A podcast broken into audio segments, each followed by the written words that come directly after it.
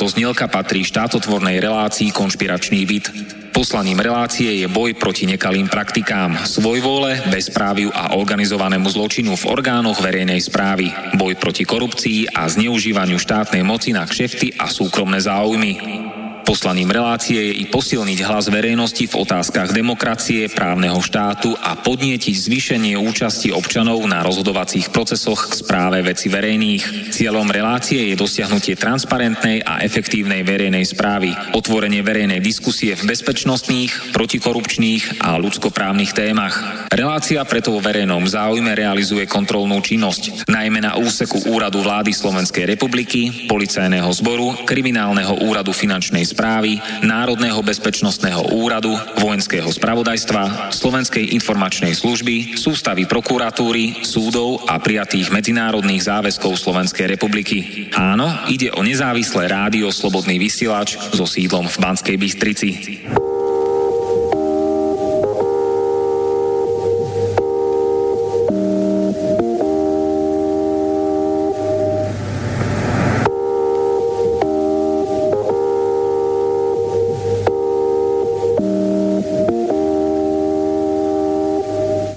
Máme štvrtok 10.10.2019. V našej rozhlasovej relácii Konšpiračný byt bojujeme za pravdu. Pridajte sa ku nám.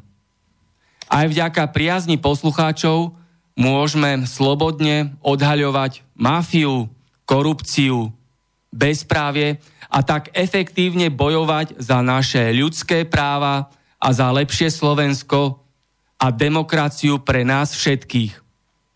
Všetci dobrí ľudia, podporte nás, aby sme zverejňovali informácie, o ktorých mlčia politické mimovládky a prorežimové médiá. Moje meno je Martin Bavolár. Som novinár proti mafii a proti korupcii. O zlom stave nášho štátu si nerobím ilúzie. Veľmi dobre viem, ako všetko na najvyšších miestach na Slovensku funguje. Pracoval som v tajnej službe SIS a počul som aj oveľa horšie nahrávky, ako sú tie z mafiánskej kauzy Gorila. Dnes sa budem slobodne rozprávať s mojimi štyrmi hostiami v známom konšpiračnom byte v Bratislave o zakázanej pravde a zamlčovaných riešeniach. Ako z tohto súčasného zlého stavu na Slovensku von. A teraz mi dovolte privítať mojich hostí, inžinier Ladislav Lisák, doktor vied, ktorý je predseda Nezávislého združenia ekonomov Slovenska, bývalý poslanec, veľvyslanec a vysokoškolský učiteľ na fakulte medzinárodných vzťahov Ekonomickej univerzity v Bratislave. Pekný podvečer vám prajem. Dobrý večer želám všetkým poslucháčom aj nám tu. Ďakujem. A chcete ešte niečo o sebe bližšie povedať? Nič, len že som som rád a ďakujem veľmi pekne za pozvanie, pretože chcel by som prezentovať svoje úvahy alebo úvahy za našu Slovenskú ekonomickú spoločnosť, nezávislé Združenie ekonomov Slovenska i za veľký tým široký národohospodárskeho odboru Matice Slovenskej. Konštruktívne. Ďakujem pekne. Ďalším hostom je diplomovaný technik Arpád Matejka, pracoval vo funkcii predsedu Najvyššieho kontrolného úradu, bol splnomocnenec vlády pre regionálnu samozprávu a poslanec v parlamente. Pekný podvečer prajem. Ďakujem všetkým. A čo bližšie o sebe našim poslucháčom povieš? Ja dám, pred, ja dám prednosť textu. Áno, dobre. Viem, že píšeš veľa kníh, takže potom si o tom povieme bližšie. E, tretím hostom je inžinier magister Michal Tur, špecialista s odbornou praxou z úradu vlády Slovenskej republiky a ministerstva kontroly Slovenskej republiky na vykonávanie kontrolnej činnosti v štátnej správe a podpredseda občianskeho združenia na obranu národa. Ahoj, pekný večer, alebo podvečer prajem. Áno, pekný večer tiež želám. Ministerstvo kontroly, to je ministerstvo, ktoré už teraz neexistuje, ale kedysi bolo významnou zložkou vlády, že? Áno. Bolo, trvalo veľmi krátko, asi rok a pol, a potom bolo pretransformované na úrad vlády, kde bol vytvorený odbor kontroly a sťažnosti. Tak. To tam trvali teraz. Dobre, dozvieme sa ďalšie veci potom. Áno. A štvrtým hostom je Monika Letrichová, ktorá je bezúhonná občianka, ale ktoré ľudské práva sú porušované, lebo je vykonštruovanie prenasledovaná z politických dôvodov. Ahoj Monika. Ahoj Martin. Ahojte všetci.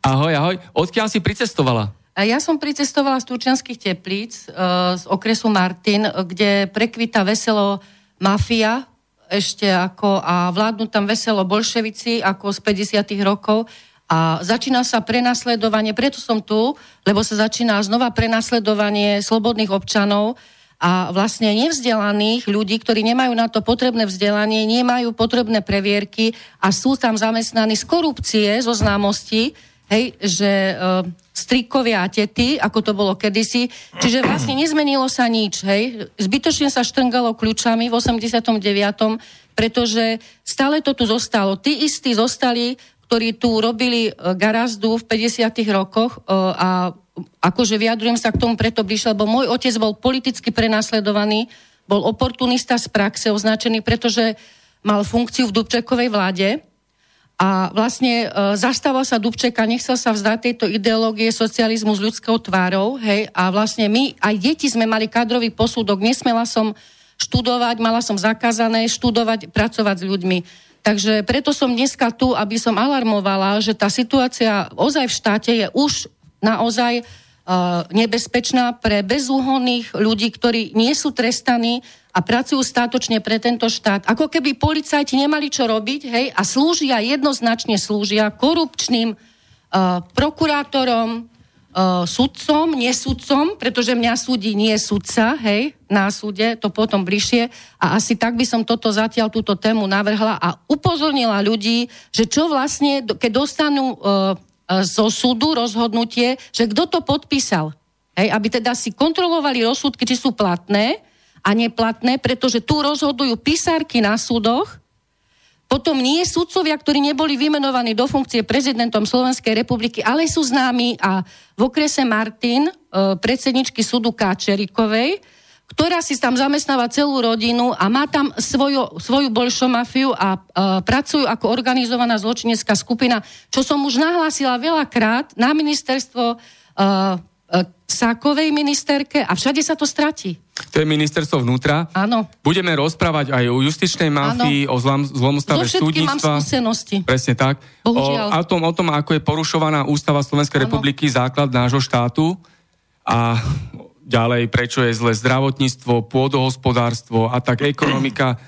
Všetko preberieme dnes postupne, takže naozaj bude to silné vysielanie dnes z konšpiračného bytu tu v Bratislave a preto každý, kto sa chce pridať do našej slobodnej diskusie v konšpiračnom byte, môže svoje názory, otázky, návrhy, komentáre telefonovať priamo do konšpiračného bytu na číslo 09 51 15 39 19 alebo kto radšej píše, tak na adresu studiozavináč slobodnyvysielač.sk úvod e, dnešného konšpiračného bytu číslo 101 budem venovať jednej dramatickej udalosti, ktorá dvihla obrovskú vlnu k mojej podpore od poslucháčov Slobodno vysielača a ďalších ľudí, ktorí ma poznajú. Touto cestou všetkým ďakujem z celého môjho srdca. A tá dramatická udalosť bola o mojom zatknutí, a to už deviatýkrát na príkaz korumpovaných politikov a justičnej mafie. Vo štvrtok 12. septembra 2019 po skončení vysielania zo známeho konšpiračného bytu tu v Bratislave jubilejnej z tej časti o štátnej, justičnej a finančnej mafii a organizovanom zločine na najvyšších miestach ma zatklo policajné komando za podpory siskárov pred rádiom Slobodný vysielač. Konkrétne to bolo na parkovisku. Policajti boli v civile a boli schovaní za autami na tomto parkovisku Následne ma zobrali do tmavého auta a odviezli na policiu. V aute na mňa zúrivo kričali, ma zastrašovali a sa mi vyhrážali, že mám zakázané kritizovať skorumpovaných politikov. Na policii som bol za mrežami takmer 6 hodín, 6 hodín e, na naozaj nepríjemnom, e, brutálnom, surovom výsluchu. Policajti dookola na mňa vrieskali, ma terorizovali a psychicky týrali a stále opakovali, že mám prestať robiť novinára, aktivistu, disidenta. Po tomto takmer 6-hodinovom terore a psychickom násilí som už nevládal a skončil som v nemocnici rezortu vnútra obrany okolo polnoci. Len pripomeniem, že po celý čas e, som nedostal ani len pohár vody, bol som v miestnosti, ktorá mala približne, približne niekoľko metrov štvorcových, nebola tam ani lavička, ani stolička. A naozaj bolo to náročné, takže bol som dehydrovaný a museli ma oni sami pohotovostnou motorizovanou jednotkou dopraviť do nemocnice, do tejto spomínanej nemocnice, ktorá je, sa volá Nemocnica Svetého Michala, tu v centre Bratislavy. Tam mi poskytli prvú pomoc a ma ošetrili, dostal som infúziu, rôzne vyšetrenia, lieky a tak ďalej. Policajti ale pri tomto zatknutí a výsluchu mi odmietli dať akékoľvek potvrdenie. Ale mám potvrdenie práve z tejto nemocnice vďaka poctivému policajnému lekárovi, ktorý mal vtedy službu na tejto pohotovosti, urgencii. Ďakujem teda tomuto policajtovi za všetkých dobrých ľudí a keby bolo viac takýchto policajtov, tak určite by bolo aj lepšie na Slovensku. No a v pondelok 16. septembra 2019 o 9.00 som na ministerstve vnútra osobne bol a písomne som tam vyzval ministerku Sákovu, aby bolo okamžite zverejnené celé toto policajné video, ako ma policajti zatkli a potom vypočúvali za mrežami aby už policajti a štátna mafia nemohli opäť nehorázne klamať. Lebo politická policia chráni skorumpovaných politikov, ktorí tu šéfujú vláde, parlamentu a súdnictvu. Preto sme okrádaní a zdieraní. Naozaj už bolo dosť tejto politickej žumpy a týchto politických potkanov, ktorí ničia naše životy. Môžem povedať určite aj za mnohých ďalších ľudí, že chceme lepšie Slovensko, spravodlivosť a naše ľudské práva. Následne policia pod verejným tlakom už oficiálne priznala, že som bol večer vo štvrtok 12. septembra 2019 zatknutý a predvedený na takmer 6-hodinový výsluch. Ale chceme vedieť celú pravdu. Ľudia, teda nech policajti zverejnia celý tento policajný videozáznam. Moje zatknutia a výsluch natáčali, boli to policajné manévre, bolo tam toľko policajtov a siskárov ako hadov a ja som bol sám. Teraz policajti cez svojich donášačov, agentov, politických mimovládkarov a prorežimové médiá šíria policajné blúdy a hoaxy a policajti na politické príkazy dodatočne prekrucujú a klamu. Neverte týmto žoldnierom, ktorí slúžia skorumpovaným politikom. Preto nech policajti zverejnia celý tento videozáznam. A v tejto udalosti môžem povedať e, naozaj úprimne a z vnútorného presvedčenia, že nikto ma neumlčí, ani politická policia. Neexistuje taká sila na tomto svete, ktorá by ma umlčala. Aj keď ma tento prehnitý a totalitný režim a nielen mňa stále terorizuje a politicky prenasleduje. Sedemkrát som bol vyhodený zo zamestnania, som zatýkaný, vykonštruovane kriminalizovaný, sledovaný a odpočúvaný.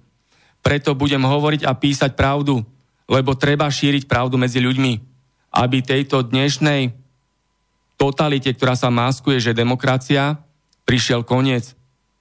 Čím viac ľudí bude v obraze, tým sme bližšie k našim ľudským právam, spravodlivosti, vyššej životnej úrovni. K demokracii a lepšiemu Slovensku. Môžem ešte povedať ďalšiu vec, že o, som oslovil množstvo o, rôznych inštitúcií, médií tu na Slovensku a zahraničné organizácie. O, zaslal som to všetko aj prezidentke Čaputovej a takisto aj politickým mimovládkam Transparency International Slovensko a zastavme korupciu. Odpoveď Šípoša z Transparency International Slovensko a Petkové a Fejera zo Zastavme korupciu boli asi takéto, keď to zhrniem v skratke. Že oni vlastne v podstate nevedia riešiť korupciu a mafiu na Slovensku. Že oni sa boja mi pomôcť a preto nedokážu riešiť to, na čo vo verejnom záujme poukazujem. Prešiel už takmer mesiac a Čaputová doteraz neodpovedala ani nejako nereagovala. Čaputová mlčí a sa schováva. No a to že som takto politicky prenasledovaný týmto prehnitým a totalitným režimom je dôkaz, že si dobre robím svoju robotu novinára proti mafii a proti korupcii. Ešte teraz aktuálne môžem povedať, že včera v stredu 9. oktobra 2019 bola tu v Bratislave slávnostná premiéra filmu Ukradnutý štát, čo je naozaj pravdivé a vystižné označenie súčasného Slovenska. V tomto filme účinkujem aj ja a som tam náhlas prehovoril o tom, ako zločinecká mafia a totalitná oligarchia si sprivatizovala celé Slovensko. A bez servítky a bez cenzúry som povedal to, čo sa doteraz verejnosť nedozvedela. Ako z toho von, aby už bol konečne lepší život na Slovensku. Aby ľudia nemuseli utekať z pracovných dôvodov a z politických dôvodov zo Slovenska do cudziny. Pretože ľudia na Slovensku sú bezradní, bezmocní, znechutení. Aby na Slovensku neboli nízke platy, slabé dôchodky, predražené exekúcie, drahé lieky, korupcia, mafia a bezprávie. Monika, e, ty máš tiež silný príbeh, patríš do tej skupiny obyvateľov, ktoré ano. sú v podstate pod politickou genocídou, Presne lebo sú tu vytvorené také neznesiteľné životné podmienky, ktoré celé skupiny obyvateľov uvrhli do likvidačných životných podmienok. Presne Títo ľudia sa nemôžu domôcť základnej spravodlivosti, sú perzekovaní, existenčne likvidovaní. E, nie sú to len dôchodcovia, ale sú to aj ľudia všetky v produktívnom skupiny, veku. Všetky skupiny vekové. Mladé rodiny, mládež áno, a tak ďalej. Áno. Takže nech sa páči, môžeš povedať a potom budeme pokračovať áno. ďalej v diskusii. No ja by som uh, vlastne chcela uh, povedať, ako sa to začalo. Začalo sa to tak, že vlastne som si skontrolovala na katastri, v Tučianských tepliciach som si skontrolovala vlastne môj majetok, lebo som si chcela zobrať, ktorý som v zákone samozrejme nadobudla, mal byť zapísaný. Hej. A je to podobný príbeh, príbeh ako toho pána Zubára s Kiskom. To je presne ten istý príbeh, čiže pozemková mafia, uh, čítanie primátora Tučianských teplíc, ktorý býva v Diviakoch momentálne, aj vždy býval, hej, a uradoval v Tepliciach. A ten vlastne by sa dalo povedať, že vyprienil celé Turčianske teplice potajomky a ľudia v tepliciach ani nevedia, že majú pobraté pozemky, byty, hej, a uh, za, uh, založené v bankách a na základe založenia tohto majetku fyzických osôb, na čo mám teda uh, písomné potvrdenia a Uh, už som to rozposielala ministerstvu vnútra, ministerstvu spravodlivosti. Všade ma zastavia, normálne nemôžem písať maily, neprečítané. Tu sa tiež vyšetrovala to už NAKA, pani Bastigalová znaky a išlo to do stratená. Do dneska nemám po roku odpoveď od nej, že ako vlastne vy, uh, uh, vyšetrila ten prípad toho zamestnanca Hladkého ministerstva spravodlivosti, ktorý ma od, zablokoval, aby som nemohla písať o korupcii. Hej? A vlastne všade, kde prídete, sú billboardy, píšte o korupcii, nahlasujte korupciu. Tak čo porušujem, keď ma naháňajú policajti? Ja som bola okradnutá o byt, o môj zákonne nadobudnutý majetok nehnuteľný. Bola som okradnutá o moju záhradu, ktorú som zdedila po mojej mame. Hej? A takisto garáž, pozemok pod garážov je takisto ukradnutý v Tepliciach. Uh, sú to proste, a to sú všetko uh, v Turčianských tepliciach na uh, Mestskom úrade sedia ľudia, ktorí tam sedeli vždy. A je to, ja to volám, že to je Teplické kráľovstvo, lebo tam sedia už deti, už pravnúkovia tam sedia, hej, to sa dedí, to sa dedí, tá funkcia. O, a proste ako začal komunizmus a o, vlastne prišli na to po tejto nižnej revolúcii, že vlastne si môžu takto privlastniť všetky majetky. E, použila si výraz nežná revolúcia. Myslíš si, že je to správny a pravdivý názov? No tak určite nie, pretože to je konšpirácia od začiatku a Cicero povedal, že človek s rečovou vadou uh, privedie štát do nešťastia. Hej? A tu máme príklad Havla. Hej? No, november 89 bol obyčajný je, politický to, to, mocenský podvod. prevrat. To bola ukradnutá revolúcia študentom, Chátrov, ja ich volám, že Chátrov 77, hej, to bolo zoskupenie, ktoré bolo dohodnuté, keď už vybudoval sa tu blahobyt, konečne už všetci, ozaj sa dobre žilo, lebo si to pamätám, hej, žila som v tej dobe a môžem porovnávať, ozaj sme už mali všetko, zamestnanie dobre, zvyšovali sa platy, na dovolenky, proste ja som sa cítila vtedy dobre, hej, tak vtedy sa dohodli, že vlastne ten nadbytok idú rozkradnúť, spojili sa s americkými Slovakmi a ja vám poviem jednu príhodu, sa mi stala, bola som v kúpeloch Bardejove a prišiel ku mne taký starší pán, chceli sme sa s kamarátkovi zabaviť, hej, ako keď v kúpeloch, bol tam taký bar a to bolo zavreté, už akože nepustili. Zrazu sa otvorili dvere pre toho pána, hej, nech sa páči, priniesli nám stôl, stoličky a uh, začali sme sa tak rozprávať, že čo? A on mi povedal, že on je slovenský Američan, ktorý akože ušiel a má tam už ako, a on je, oni majú tam nejaké spoločenstvo, on bol pra, priamo z New Yorku a pozýval ma vtedy do politiky, či nechcem ísť. Hej? A uh, povedal, ja som tedy vlastne viem, ako to začalo, lebo on ponúkol Mečiarovi, že aby sa teda spojili s týmito americkými Slovakmi, ale on odmietol. Tak ako pomstu vlastne títo americkí Slováci si uh, vyškolili a podplatili Mikloša, KDH, tento cyklista, hej, čo bol? To bol Zurinda. Zurinda, áno. A ma volal vtedy v Budapešti, prebiehalo nejaké školenie Hej? Že ako rozkradnúť Československo. No a tento pán ma tam pozýval, ja som samozrejme odmietla. Hej? Do dneska mám jeho vizitku, ja som mu povedala, že vždy budem Slovenka a samozrejme som, som mu povedala svoj politický názor na to, ako to je. A takto to bolo, aby ľudia vedeli, že ako vlastne k tomu... A všetko sú to východniarskí Američania z východného Slovenska, hej? Tam to začalo. Odtiaľ prišiel ten nápad vlastne. A my, čo máme tu uh, Maticu Slovensku v Martine, hej, tri budovy, Uh, chodili tam takisto, hej, to, to, to bolo ako s, spojené, takže vlastne nejako cesto toto nejako bolo náranžované a vtedy práve prebiehala tá privatizácia, pán Skelňo, Mečiar tam akurát, ten má Alžbetu sprivatizovanú a dodneska, kde sú títo ľudia vlastne zo začiatku, keď si zoberete, nahrabali si, rozkradli kúpele, hej, kúpele bol štátny majetok, ako to, že je to v súkromných rukách. Hej? To bol Lupták, ktorého si spomínal. Lupták, áno, a ten práve vtedy, keď sme tam boli, privatizoval Alžbetu. Celý kúpeľný dom, to je najstarší kúpeľný dom v Bardiove, hej, a ten tam práve privatizoval Alžbetu. Mečiar mal tam vzadu chatu, hej, takže takto. No, spomínala si Maticu Slovensku, ja sa spýtam uh, tuto na nášho Matičiara, ktorý je tu s nami. Uh, Matica Slovenska, čo sa tam deje? sú tam mnohé kauzy, hej, ten m, poklad zbierka, čo bola na ten matičný poklad e, a mnohé ďalšie veci. O, zo, približne pred rokom som tu mal Mariana Tkáča, predsedu Matice Slovenskej ako hostia. Takže sú tam rôzne aj nepekné situácie v Matice Slovenskej. Ako to vnímate vy a čo tam je teraz? Vysporiadala sa Matica Slovenská s týmto všetkým? Mám taký dojem, že e, tak trošku zostávame v e, týchto polohách konkrétnych a mám taký dojem, že je dobre, že ste začali aj takýto zvrat, pretože Matica e, bolo vyťahované len to všetko, čo bolo negatívne. Absolútne nič nebolo, čo tam tí poctiví matičiari robia, robili a robia.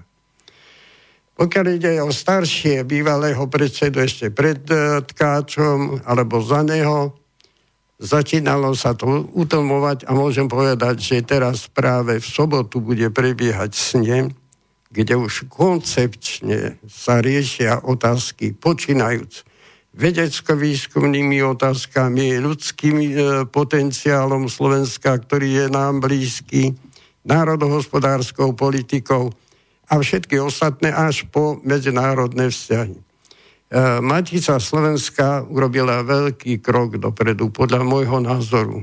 Aby sme trošku boli teda úprimní, všetky tieto drobné kauzy boli a prebiehajú na všetkých úrovniach. Maticu nevyníchajúc, ale v poslednom období ja môžem povedať jednoznačne, pokiaľ ide o náš národohospodársky odbor, vykonal veľký kus práce, počínajúc rokom 2013, keď sme začali venovať pozornosť predovšetkým tomu, čo leží, po čom chodíme a čo nás ochraňuje, čo tvorí Slovensko. Teda základ štátnosti. Tu to hovorí pán kolega Arpad Matejka. My sme, ja som teda ešte s pani Boldišovou v roku 1992 robila so mnou rozhovor, povedal na záver, ktorý ona potom zvýraznila, aby sme neboli zamietačmi na vlastnom dvore.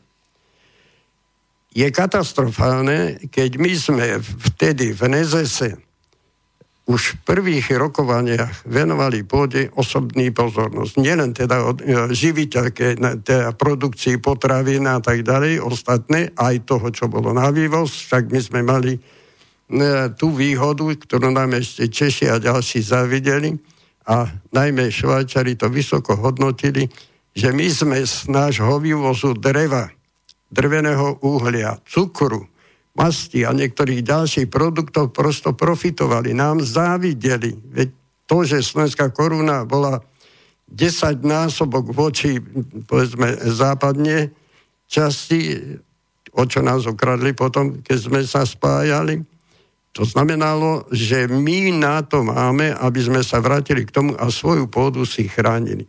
A vychádzajú dnes z toho fliačiku, ktorý máme teraz pod Tatrami, po a dole na východ, ale e, my vychádzame z pozície, teda NEZES, a teraz Slovenská ekonomická spojená s, e, spoločnosť s nezávislým združením ekonomov Slovenska z toho, že sme povinni, táto generácia, vyhnúť sa tým lumpárňam, o ktorých hovoríte teraz, a o ktorých bola reč, a aby sme naozaj zabezpečili to, tak sme navrhli, a venoval som tomu pozornosť, hoci niektorí povedali, nechajme to už, že sme doviedli po troch kolokviách e, prijatie zákona o ochrane pôdy. Dosiahli sme zmenu zákona a hovoril som si tak, hurá, no, dokázali sme niečo, čo by malo naozaj priniesť ochranu. Bohužiaľ, teraz už vchádzame do toho, čo sa začalo tu a som veľmi rád, že mám šancu aj túto pozdraviť našich ľudí a aj poďakovať všetkým, ktorí nás podporili, že ten zákon bol e, poslancami Národnej rady prijatý. Bohužiaľ, odvtedy, napriek tomu, že ten zákon bol prijatý, pozerajte všetci vo svojom okolí, ktorí ste, počínajúc od kútov až po ublu. Koľko dreva sa vyváža. A komu to vyhovuje, že je takto dra- drancované a rabované Slovensko a lesy? No zrejme to už ste spomenuli, kto to je. Počínajúc e, miestnymi, počínajúc tými, ktorí dovolili, aby najlepšie časti pôdy Slovenskej republiky boli e, usievané všelijakými logickými centrami, prípadne za veľmi výhodných e, podmienok e, prenajímané alebo predávané zahraničným podnikateľom. A toto je to, čo naďalej veľmi potrebujeme dostať, aby nie len vláda, aby nie len Eh, regionálne orgány, ale miestni obyvateľia sa stali tým, čo ste tu v tých vstupných slovách povedali. Aby sa nedalo z našej pôdy krádnuť tak, ako doteraz. Vydali sme publikáciu Podaje národné bohatstvo a záruka štátnosti. Dostali sme veľmi dobré ohlasy na to hodnotenia, naliehajú, aby sme vydali ďalší, teda obnovené vydanie a doplnené. Veľa peňazí na to nemáme, lebo Bantica je bohužiaľ chudák, napriek tomu, že je domáca, dostáva menej ako tie Sorošovky. No, Ale napriek tomu si myslíme, že s veľkou pomocou aj tohoto vášho vysielania, ale veľkou pomocou e, obyvateľstva, aj tých mladých matičiarov, na to si spoliehame, aby aj skutočne sa prestalo s tým, že povedzme, a to sme ešte v 16. 2016 uvádzali e, štúdiu, že okolo 43% v Malackom okrese pôdy, ktorá je, je v cudzích rukách. To znamená, e, zelené polia, ktoré vidíte, monokultúry, a produkt, ten základný je predávaný už na koreni. Čiže dopredu. Bol som v Sobotišti, kde som sa veľmi tešil na to, že konečne idem tam, odkiaľ pochádza e, Jurkovič, teda, ktorý zakladal prvé družstvo a vlastne druhý sme na svete, ktorí zakladali túto formu vlastníctva. Čuduj sa svete to isté. Pýtam sa domácich. A kto vlastní toto, prečo to tu je? No to je iný. A teraz to kúpili ešte nejaké ďalší, mladší, menia funkciu, teda e, štruktúru a ide to mimo nás. Takže toto sú príklady, ktoré žiadajú naozaj a volajú potom, aby tá kontrola aby tá bezpečnosť, ktorá má byť, aby bola zabezpečovaná. Dovolím si povedať, že tie kvanta od samého začiatku, ktorý sme to, e, ten zákon dali a ešte predtým, keď sme v Nezese, jednoznačne do, e, docent Klinko bol jeden špecialista vynikajúci v tejto oblasti, toto sledovali, dovolím si povedať, že miliardy, miliardy, desiatky a stovky miliard denne, teda, pardon, ročne sú vyvážané od nás.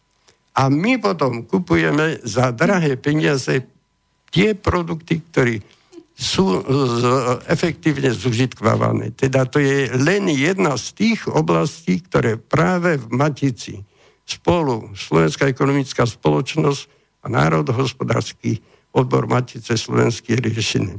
A teraz sa predpokladá, že posilníme aj novými stanovami túto pozíciu, aby sme naozaj týmto a ďalším záležitostiam, ku ktorým sa hádame, ešte dostanem, aby sme to za, z, zachránili prosto tieto miliardy, lebo tie nám potrebujeme jednak na bezpečnosť samotnú, Presne. ale najmä na výživu, zdravotníctvo, na vzdelanie a rozvoj kultúry pôvodnej našej. Ďakujem pekne. Keby som mohol to tak zhrnúť, tak ste poukázali na to, že sa z nenormálnosti robí normálnosť, že tu nefungujú kontrolné Presne, orgány. Pres. To sú znaky totalitného štátu. Hej. O zlom stave súdnictva a o justičnej mafii sa teraz budem rozprávať s ďalšími dvomi hostiami, ktorí povedia, ako to je v ústave zadefinované a ako to reálne funguje. Občianske združenie za obranu národa, čo k tomu, tam je aj osobná skúsenosť. Nech sa páči. Myslíš, pán redaktor, na mňa? Áno, áno. Presne tak, ako sme sa tak. rozprávali, veľmi zaujímavé áno, veci áno, tam áno. boli. Pokiaľ ide o súdnictvo, tak... Eh, súdnictvo... Čo hovorí ústava, aká je realita? Áno, súdnictvo, súdnictvo som nekontroloval, nebol som takéto kontrolnej skupine, ale z vlastnej skúsenosti. Tak, z vlastnej skúsenosti, presne ako tak. Ako kontrolor. Občania nevedia, aký je stav zákony v štáte. Že náš štát je riadený zákonmi, ktoré sú v rozpore s ústavou Slovenskej republiky. Poviem dva zákony a potom prejdem na súdnictvo. Očakávajú ľudia pozitívnu zmenu od volieb roku 2020. Samozrejme, že ľudia, ktorí sa nezaoberajú hospodársko-sociálnou situáciou, kontrolou, politikou a tak ďalej, tak nemôže byť týchto problémov doma. Ale my, ktorí sa touto vecou zaoberáme profesionálne, tak musíme občanom povedať pravdu, aby vedeli sa zorientovať pred voľbami. Tak, v prvom rade, nedvojde k pozitívnej zmene v tomto štáte dovtedy, kým bude platiť protiústavný zákon číslo 180 roku 2014. To je o voľbách. Tento zákon je protiústavný konkrétne ustanovením článku 12 odsek 1 2 ústavy, ktoré občanom zaručuje právo rovnosti a slobody. To znamená slobodne voliť tých občanov, ktorí podľa našich kritérií a pravidel by mali splňať odborno-koncepčné a morálne kritéria. Aspoň zúženie takto je povedané. Ale politické garnitúry kvôli tomu, aby si mohli svojich boli svoji zástupcov len z politických strán podľa kandidátnych listín, lebo iné možnosti volič nemá, tak si zriadili tento zákon a tým pádom, keď volič príde do miest, volebnej miestnosti, dostane hárok z jednej, druhej, tretej neviem koľkých politických strán. A len z tých to môže vybrať. Preto je situácia taká, že sa držia vo funkciách a, zvlá, a pokiaľ ide o spravodlivosť správa, tak, tak, sa nepo, tak sa nepohne. Preto my navrhujeme, že ešte pred voľbami mali by byť pronárodné, prosociálne platformy vytvorené a tam by mali občania vytvoriť tlak na politické subjekty, aby ešte pred voľbami, a to je možné, jednoduchým, skráteným legislatívnym konaním, protiústavný zákon 180 roku 2014, pani občania, sa musí zmeniť. Je diskriminačný, pretože je len straničky. A preto, keď počujete napríklad stranu SAS, stranu Smer, to nie sú tí, ktorí rozhodujú o politike, o smere tejto strany. Rozhodujú jedine lídry. Videli ste to na príklade Sáske. Predseda povie tak, ako mu sa nepačí, 20 ľudí odíde. Vodcovský princíp. Ešte poviem veľmi dôležitú informáciu. Občania by mali mať súreckové ústavy Slovenskej republiky. To je základný návod niečo ako cestovný poriadok. Tam sú stanovené povinnosti, teda práva a povinnosti štátnych orgánov organizácií. A tam je povedané v článku 2, že občania počas volieb odozdávajú štátnu moc príslušným svojim zástupcom, napríklad do Národnej rady. Áno, on odozdáva štátnu moc a to znamená, že občania majú moc štátu, ale politické strany vďaka tomuto zákonu, ktorý ja kritizujem, alebo kritizujeme 180 rokov 2014, odozdajú svoj hlas tým istým stranám, čo tu boli, ktoré slubujú to isté, len to novelizujú a stav sa nezlepší, nezlepšuje, pretože s týmto stavom, s týmto zákonom to je tá zhoda. To je zhoda, na ktorú poukazujem. S ktorým zákonom súvisí, teda súhlasí opozícia aj koalícia vládna. Vyhovuje, pretože keď prídu do vlády, tak si udržiavajú svoju moc. A ešte jeden zákon, krátko poviem. Máme nedostatok peňazí v zdravotníctve, školstve, na vedu, kultúru, na výskum a tak ďalej a tak ďalej bolo povedané niekoľkokrát aj z úst ministrov, či už zdravotníctva, alebo aj financí, že peňazí je dosť, ale že sa kradne. Ale nikto nehovorí z nich, a to je zase vyhovuje aj opozícii a koalícii, že tu ešte je ďalší zákon, zákon 85 z roku 2005 o politických stranách. A tento zákon umožňuje krádež politic, politickým subjektom, legalizovaná krádež týmto zákonom zo štátneho rozpočtu Slovenskej republiky. A konkrétne poviem, občania si to môžu, môžu overiť, hovorím to kontrolným spôsobom, keď sa pozrú do ústavy článok 29, osek 4, tam je povedané, že politické strany, politické hnutia, občanské druženia, spolky a podobne nie sú súčasťou štátnych orgánov. A pán predseda nezávislý ekonomický kolotor to môže potvrdiť, v takomto, v takomto prípade nemajú právo čerpať prostriedky zo štátneho rozpočtu. A prosím vás pekne, občania, všimajte si, kde sa to deje. Deje sa to na pôde Národnej rady, ktoré je najvyšší zákonodárny os- orgán v štáte. Komu máte dôverovať? keď oni práve si schvalujú také zákony, aby mohli legálne kradnúť milióny zo štátneho rozpočtu. Ešte jednu poznámku, pán redaktor, lebo by som na, aby nezabudol. A potom tu máte niektorých poslancov, tzv. lídrov, alebo aj predstavov politických strán, ktorí zberajú lacné hlasy predvolebné už teraz prázdnymi, prázdnymi, kvetnatými slubmi a výražkami a tak ďalej. Poviem príklad. Predseda Sme rodina sa postaví pred brány Leopoldovské väznice a hovorí, tu, za túto väznicou, za tými múrmi svojej fabriky, kde pracujú väzni. Ale tu chýbajú tí, ktorí nám vládnu, ktorí rozkradajú tento štát. Oni, oni poslanci sú jednu z tých, ktorí tento škrát, štát rozkladajú tak, že si schválili zákon o politických stranách.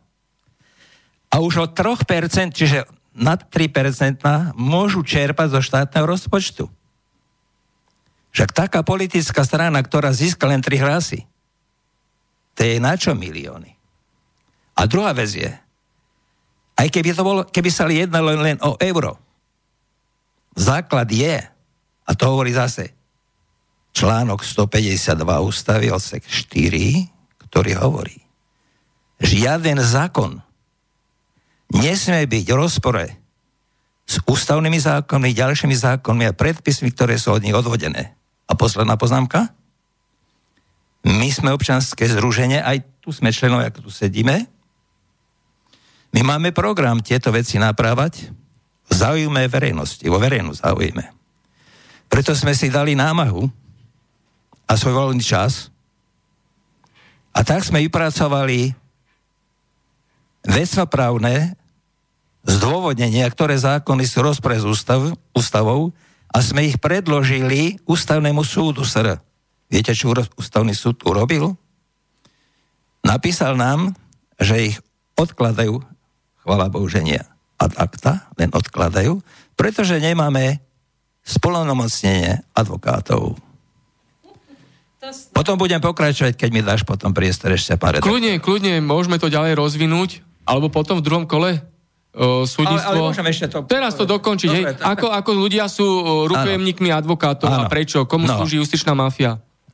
Vážené občania, mnohí nepostrehli, a priznám sa že ani ja, kým som ešte na súdy nemusel chodiť, som nevedel, že v našom právnom štáte, takzvanom právnom štáte, a správne je v právnickom štáte, Všetky zákony si právnici prispôsobili tak, ktorí sa dostali do orgánov zákonodárnych, vládnych a podobne, že vy nemôžete prísť na súd a obojovať sa slobodne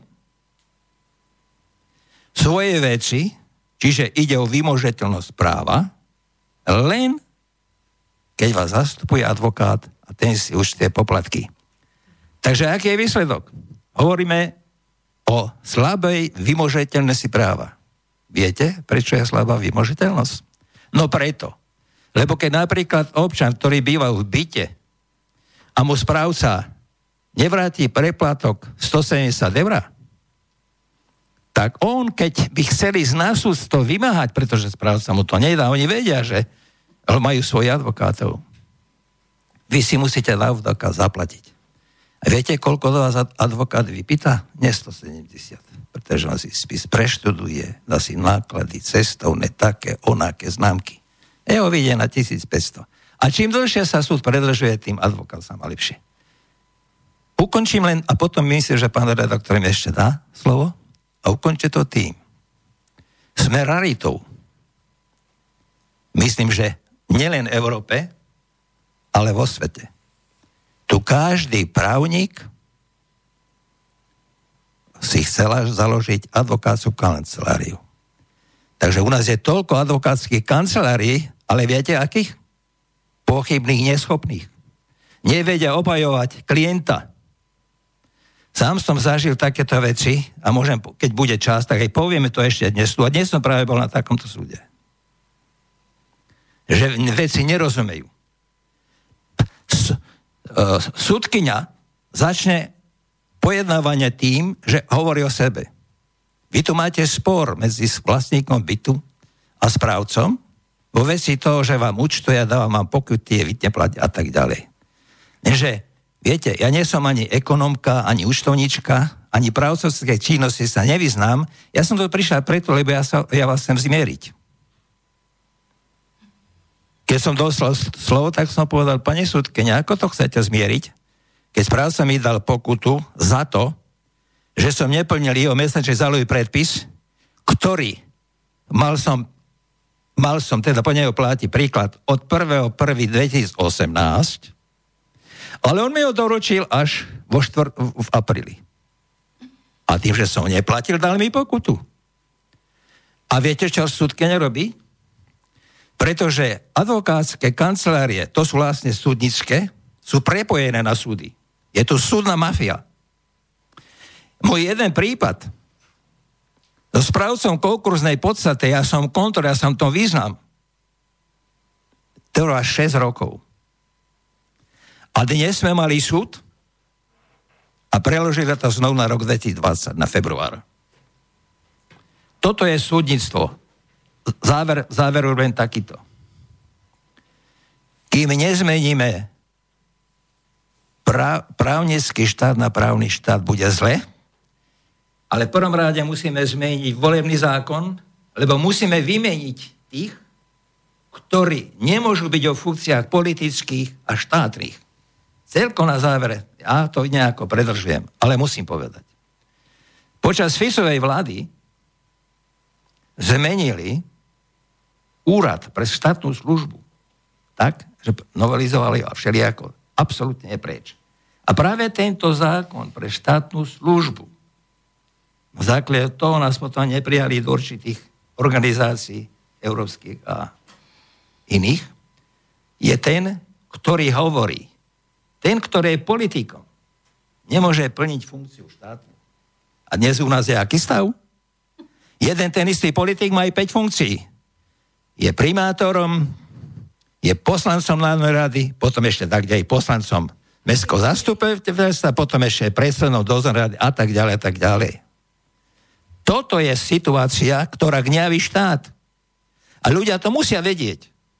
A všimajte si, keď hovoríte pravdu, pána redaktora, ktorý s nami tu sedia, moderuje túto reláciu, za to zatkli. A my máme v ústave povedané, že sme demokratický právny štát a máme slobodu prejavu.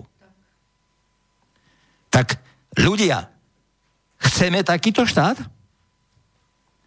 Kto porušuje tú ústavu? A kto porušuje ústavu? A ešte musím povedať, pán redaktor, prepáč musím to povedať. Tak, aby ste vedeli, kto má by mohli vládnuť. A to vyhovuje aj opozícia, kvôli tam sa nehádajú. To si všimnite. Zákon o voľbách, na tom sa nehádajú, to vyhovuje každému tento protiústavný zákon. Zákon o politici, na základe ktorých berú milióny zo štátneho rozpočtu, či vlastne krádežou na, na schválenou na, najvyš, na pôde najvyššieho zákonodárneho zboru, na tom sa nehádajú. A nehádajú sa ani na tom, že počas tzv. Zurindovej vlády vyňali z článku 130 odsek 3, ktorý umožňoval právnickým a fyzickým osobám uplatňovať svoje práva aj žiadať zmenu zákonov, pokiaľ boli porušované ich práva. Ľudské a občanské práva. Takýmto zákonom je volebný zákon. Občan nemôže voliť, koho chce, len tých sa do stranických listín. A oni to vyňali preto, aby občana oddelil od štátu. Občana, ktorým patrí štát. Nie politikom. Tí sú tam na určité volebné obdobie. A to je v rozpore s ústavou Slovenskej republiky. A to je z ústavou Slovenskej republiky. Tak, presne. A my na to máme dôkazy. To nie je perhuba. Ja ešte sa spýtam e, na to, čo si teraz hovoril. E, je vlastne tým pádom aj preukázané, že tu funguje štátny korupčný a mafiánsky systém, keď si tu vytvárajú takéto podmienky. A ďalšia podotázka je, boli tu vôbec e, niektoré voľby slobodné a spravodlivé? Keď vieme, že sú tu nepriateľné volebné podmienky, nemajú všetci rovnakú štartovacú čiaru a rovnaké volebné podmienky a všetko je o tom, kto má kúpené politické mimovládky a mediálnu mafiu a tá určuje verejnú mienku a manipuluje potom s ľuďmi aj pri nízkej účasti. Videli sme to na voľbách e, tejto prezidentky Čaputovej, že vlastne necelá štvrtina ľudí jej dala súhlas, aby bola prezidentka čo je s takým slabým mandátom e, škandalozne, pretože hociaký starosta v dedine má väčšiu podporu svojich dedinčanov ako ona v republike od ľudí. Hej? Takže to... A, prepáč, že ťa prerušujem. A volili ju ESET. No a vieme tam... Posledné tieto... voľby, dve hodiny výpadok však. Čo a vieme, kto je čo ESET. sa robilo vtedy však. No. A znova nikoho to nezaujíma. Nikto to neprešetruje, čo sa za tie dve hodiny urobilo, hej? To nikto nebude prešetrovať, lebo vieme, že ESET, má, ESET je napojený na štruktúry štátnej moci. ESET je podľa uh, Ministerstva zahraničných vecí Ruskej federácii firma, ktorá spolupracuje s americkou tajnou službou CIA a už to máme. A potom ešte, keď ste rozprávali o tom súdnictve, uh, vieme aj súdni znalci. To sú predlžené ruky justičnej mafie. Mohla by som k tomu... A ja som to zažila na vlastnej koži, čo ste tu rozprával. Ano. Ja som si dala presne obyt, ako vy, že mi ho ukradli. OSBD, hej, spoločne. A ja som a ja som mala, ja som mala ako súd, presne, dala som normálne podľa zákona, som si dala žalobu na súd, hej, že vlastne je to môj byt a chcem ho vrátiť naspäť. E, vymenovala som tam zákonné dôvody a presne ako vy ste povedal, e, do žaloby sa mi vsunul advokát, ja ho budem volať, že zamrznutý zo Žiliny, hej, a on si normálne účtoval a zastupoval ma bez mojej prítomnosti na súde, ako ste vypodli so súdkyňou spojené, lebo OSBD je mafia v Martine, ktorá je spojená s týmito primátormi, so súdnictvom, lebo zrejme rozdáva v exekúciách potom nadobudnutý majitok týmto atrapám politickým, hej, a čo nemajú vôbec, to sú zločinci. Áno, ale to vám chcem povedať, že som ja to zažila na vlastnej koži a trvá to už 5 rokov. A on vlastne na mňa napísal trestné oznámenie, že som ho ohovárala a naháňajú ma policajti, hej, som, ja som na neho najprv napísala za pokutníctvo, lebo je pokutník, vykonáva pokutníctvo v mojej žalobe. Není ani vôbec uh, účastníkom tej žaloby, som iba ja OSBD a zastupoval štatutárov, ne, vôbec nespísal zmluvu o poskytovaní právnej pomoci a keď som sa na advokátsku komoru odvolala, tak to tam odložil, lebo klamal a napísal, že, správ, že vlastne tá zmluva o právnej pomoci je tajomstvo. Takže tak. No, ak dovolíte, aby som ešte pár vied povedal dvom otázkam.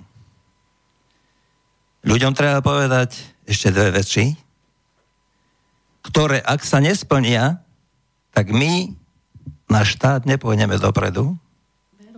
Je celkom, že to pôjde ešte horšie. Tými dvojimi vecami sú tieto.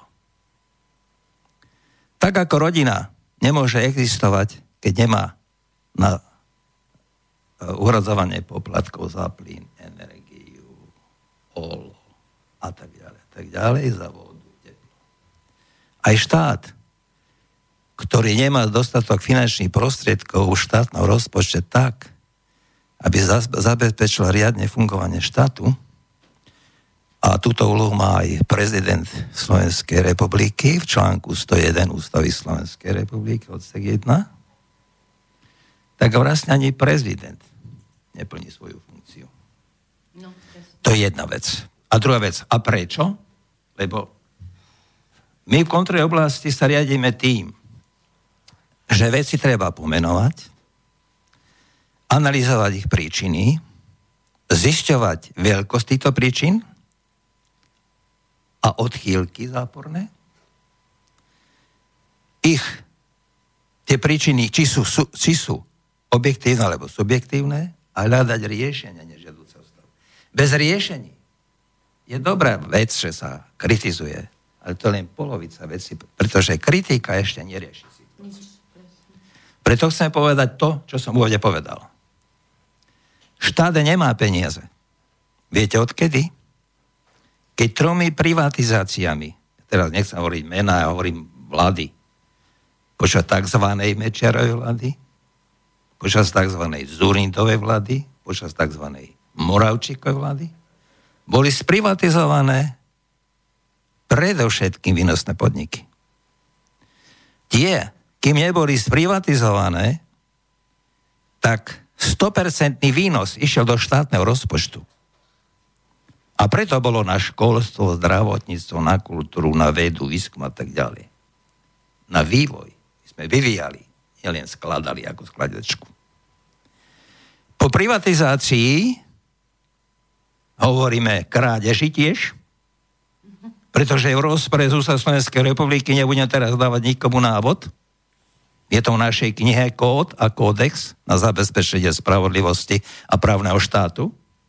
Tam sú všetky riešenia a bude vydaná v dohľadnom čase príhodnú chvíľu. príhodnú chvíľu tak tam je povedané, pokiaľ nebuď, ne, občania si nezabezpečia, nezabezpečia, a to ide, len tí, ktorí sú napojení na oligarchov, a to tak, ano, že konajú nie vo verejnom, ale v osobnom, ale skupinom zaujíme, to nikdy neporiešia. Preto treba obnoviť uh, úrad pre, pre štátnu službu.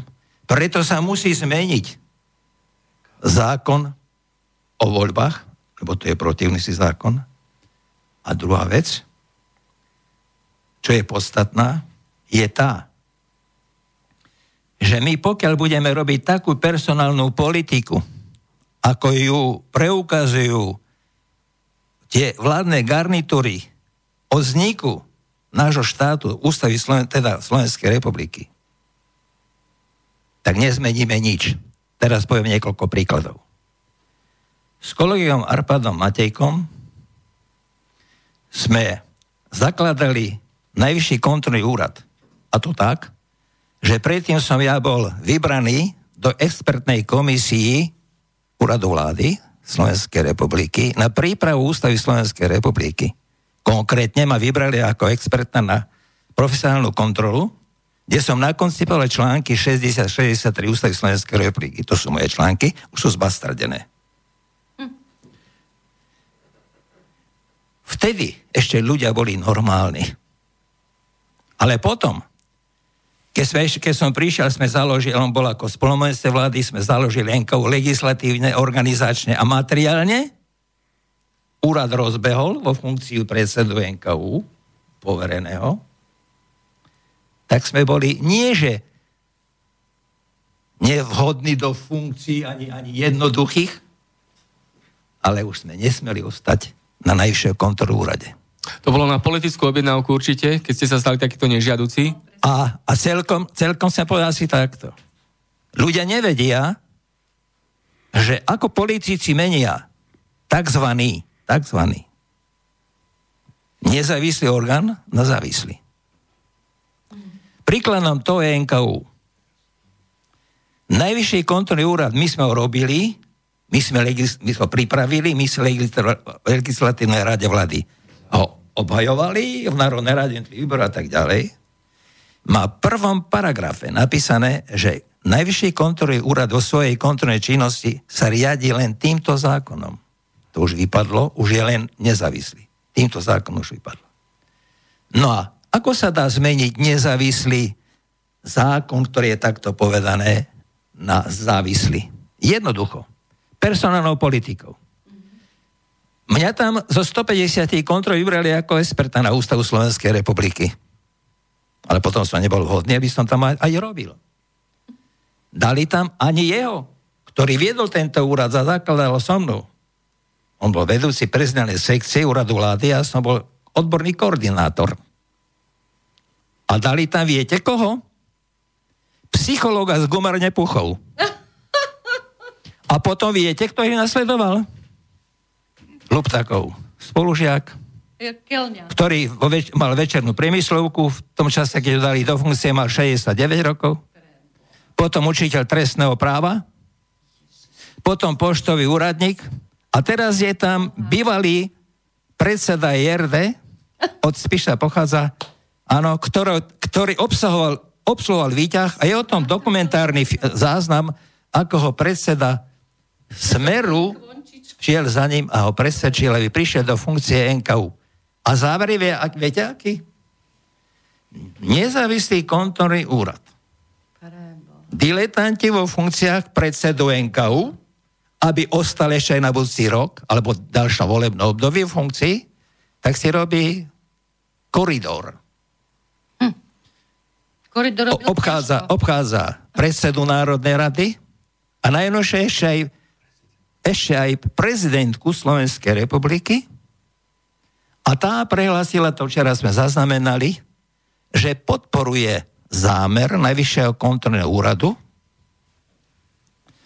na vytvorenie výboru pre kontrolu činnosti, kontroly činnosti, teda výboru Národnej rady na kontrolu činnosti NKU. To ste videli? Áno, nejak, nejaká skupina, ktorú tam schvália poslancov, ktorí nemajú ani základný kus kontroly, úplní diletanti, predpokladám, že nie? Oni majú kontrolu aj kontrolu. A s tým prišiel predseda NKU. No museli sme na to reagovať a pani, pre, a pani prezidentka na to dostane list, kde bude povedané, ako jej poradci ju ženu do, bláža, do, do blamáže, že ona ide presadzovať niečo, čo mu nerozumie, vy poslanci sa ona ako prezidentka nemusí všetkému rozumieť, tak musíme ju aj ju chrániť, aby prezidentka nebola v blamáži. Je to náš najvyšší predstaviteľ štátu. A taký je stav štáte. Ja sa pýtam, čo očakávate od toho ľudia? Ako to bude? Nič nebude lepšie. Ja vám potom prečítam dvoch o, konkrét, konkrétny prejav o tom, ako si opozícia a súčasná koalícia chce zabezpečiť štátnu moc, teda vládnu moc v štáte. Budete sa diviť. Mnohí sa i zasmejete. Ale to potom po krátke prestávke. Áno, ďakujem pekne. To znamená, že sú spolitizované štátne orgány úplne a to, že sú nefunkčné kontrolné orgány, to vyhovuje tomuto štátnemu korupčnému a mafiánskému systému. Vieme, generálna prokuratúra tiež plní kontrolné funkcie, a vieme, ako zle, kým bol dosadený generálny prokurátor, aby si plnil tie úlohy, ktoré mu, ktoré mu dali tí jeho mecenáši, ktorí ho dosadili do tejto funkcie. Rovnako aj parlament e, si slabo plní svoju kontrolnú činnosť. Takže e, stále sme potom na bode nula. Nemôžeme sa z tohto vymaniť. Arpad Matejka, čo k tomu povieš?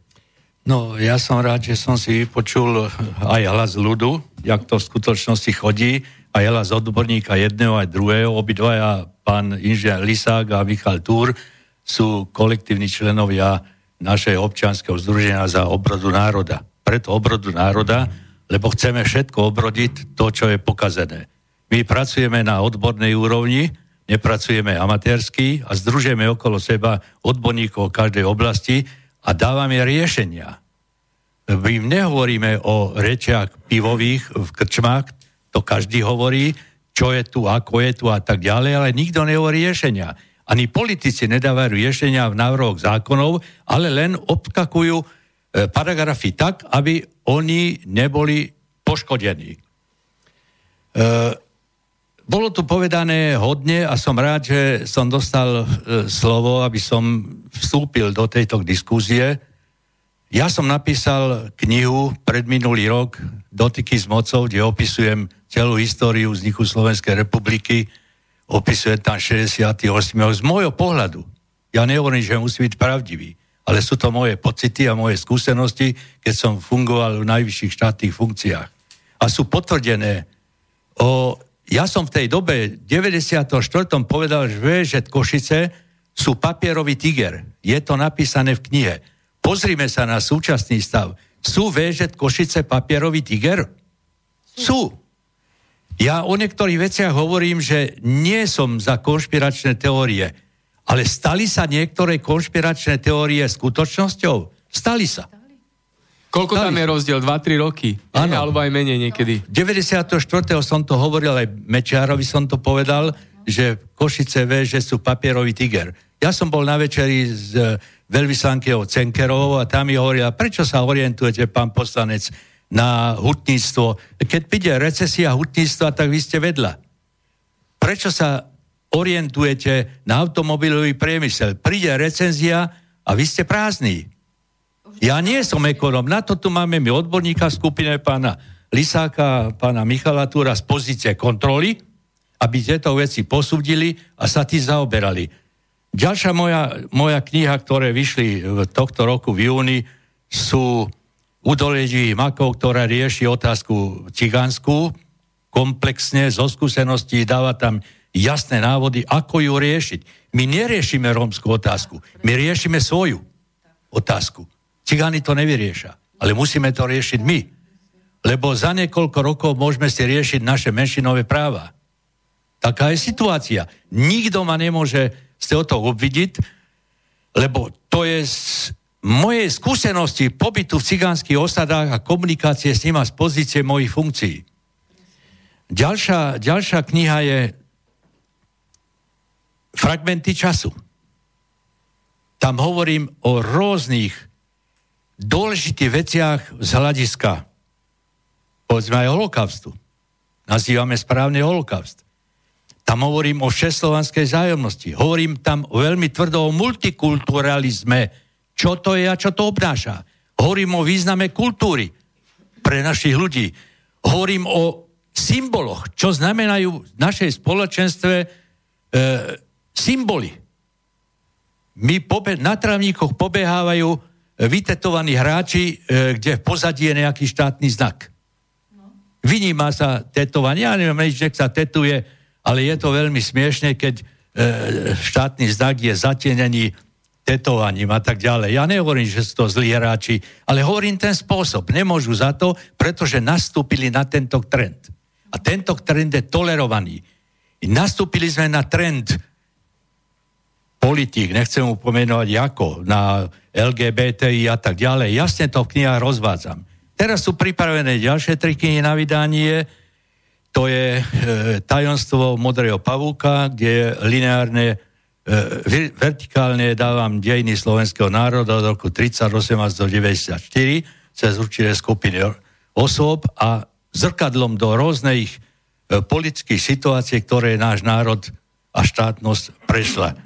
Ďalej tam dávam do pozornosti, podobné ako je rómska otázka, je to kniha Reportáže z podmosta. To je ďalší problém. Ja tu potom poviem v rámci tohoto konkrétne štatickej údaje, kam spejeme. Bezdomovectvo je v časti zapričinené vlastnými aktérmi z rôznych dôvodov. Je to nešťastné manželstva, podľa alkoholu, ale nesmieme zabudnúť, že tu hrá veľkú rolu i štát. Lebo tieto situácie v mnohých prípadoch zapričinil štát. Bez ohľadu na to dovládol.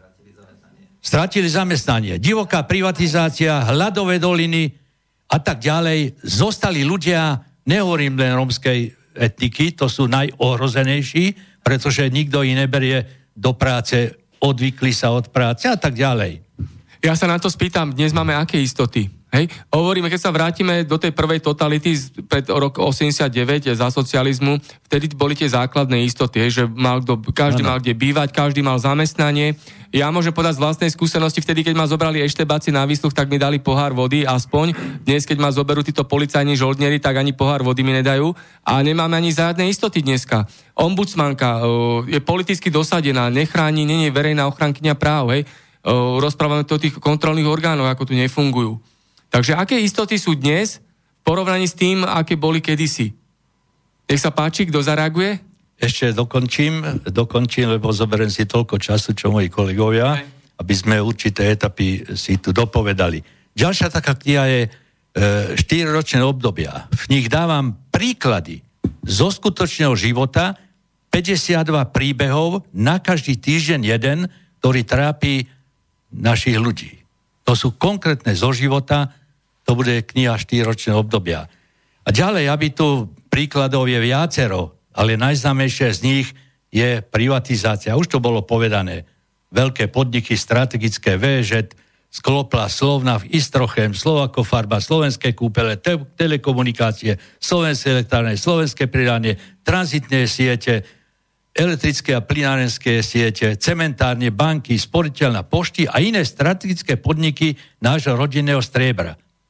Nepomohla ani naša snaha, keď sme boli, Lacko si pamätá, v parlamente, my sme e, žiadali, aby bol prijatý zákon o strategických podnikoch, aby tieto podniky, ktoré sú zlatým striebrom štátu, zostali v štátnych rukách. Aby neboli privatizované. Aby neboli privatizované. Ani nepomohla ani snaha tomu zabrániť prijatím zákona o strategických podnikoch, ktorý hneď po páde Mečarovej vlády ako prvý zákon zrušila nastupujúca dočasná vláda Moravčíka a v národného majetku dostal nebývalú zelenú, ktorej následky znášame doteraz. To je politika Medzinárodného menového fondu. Áno.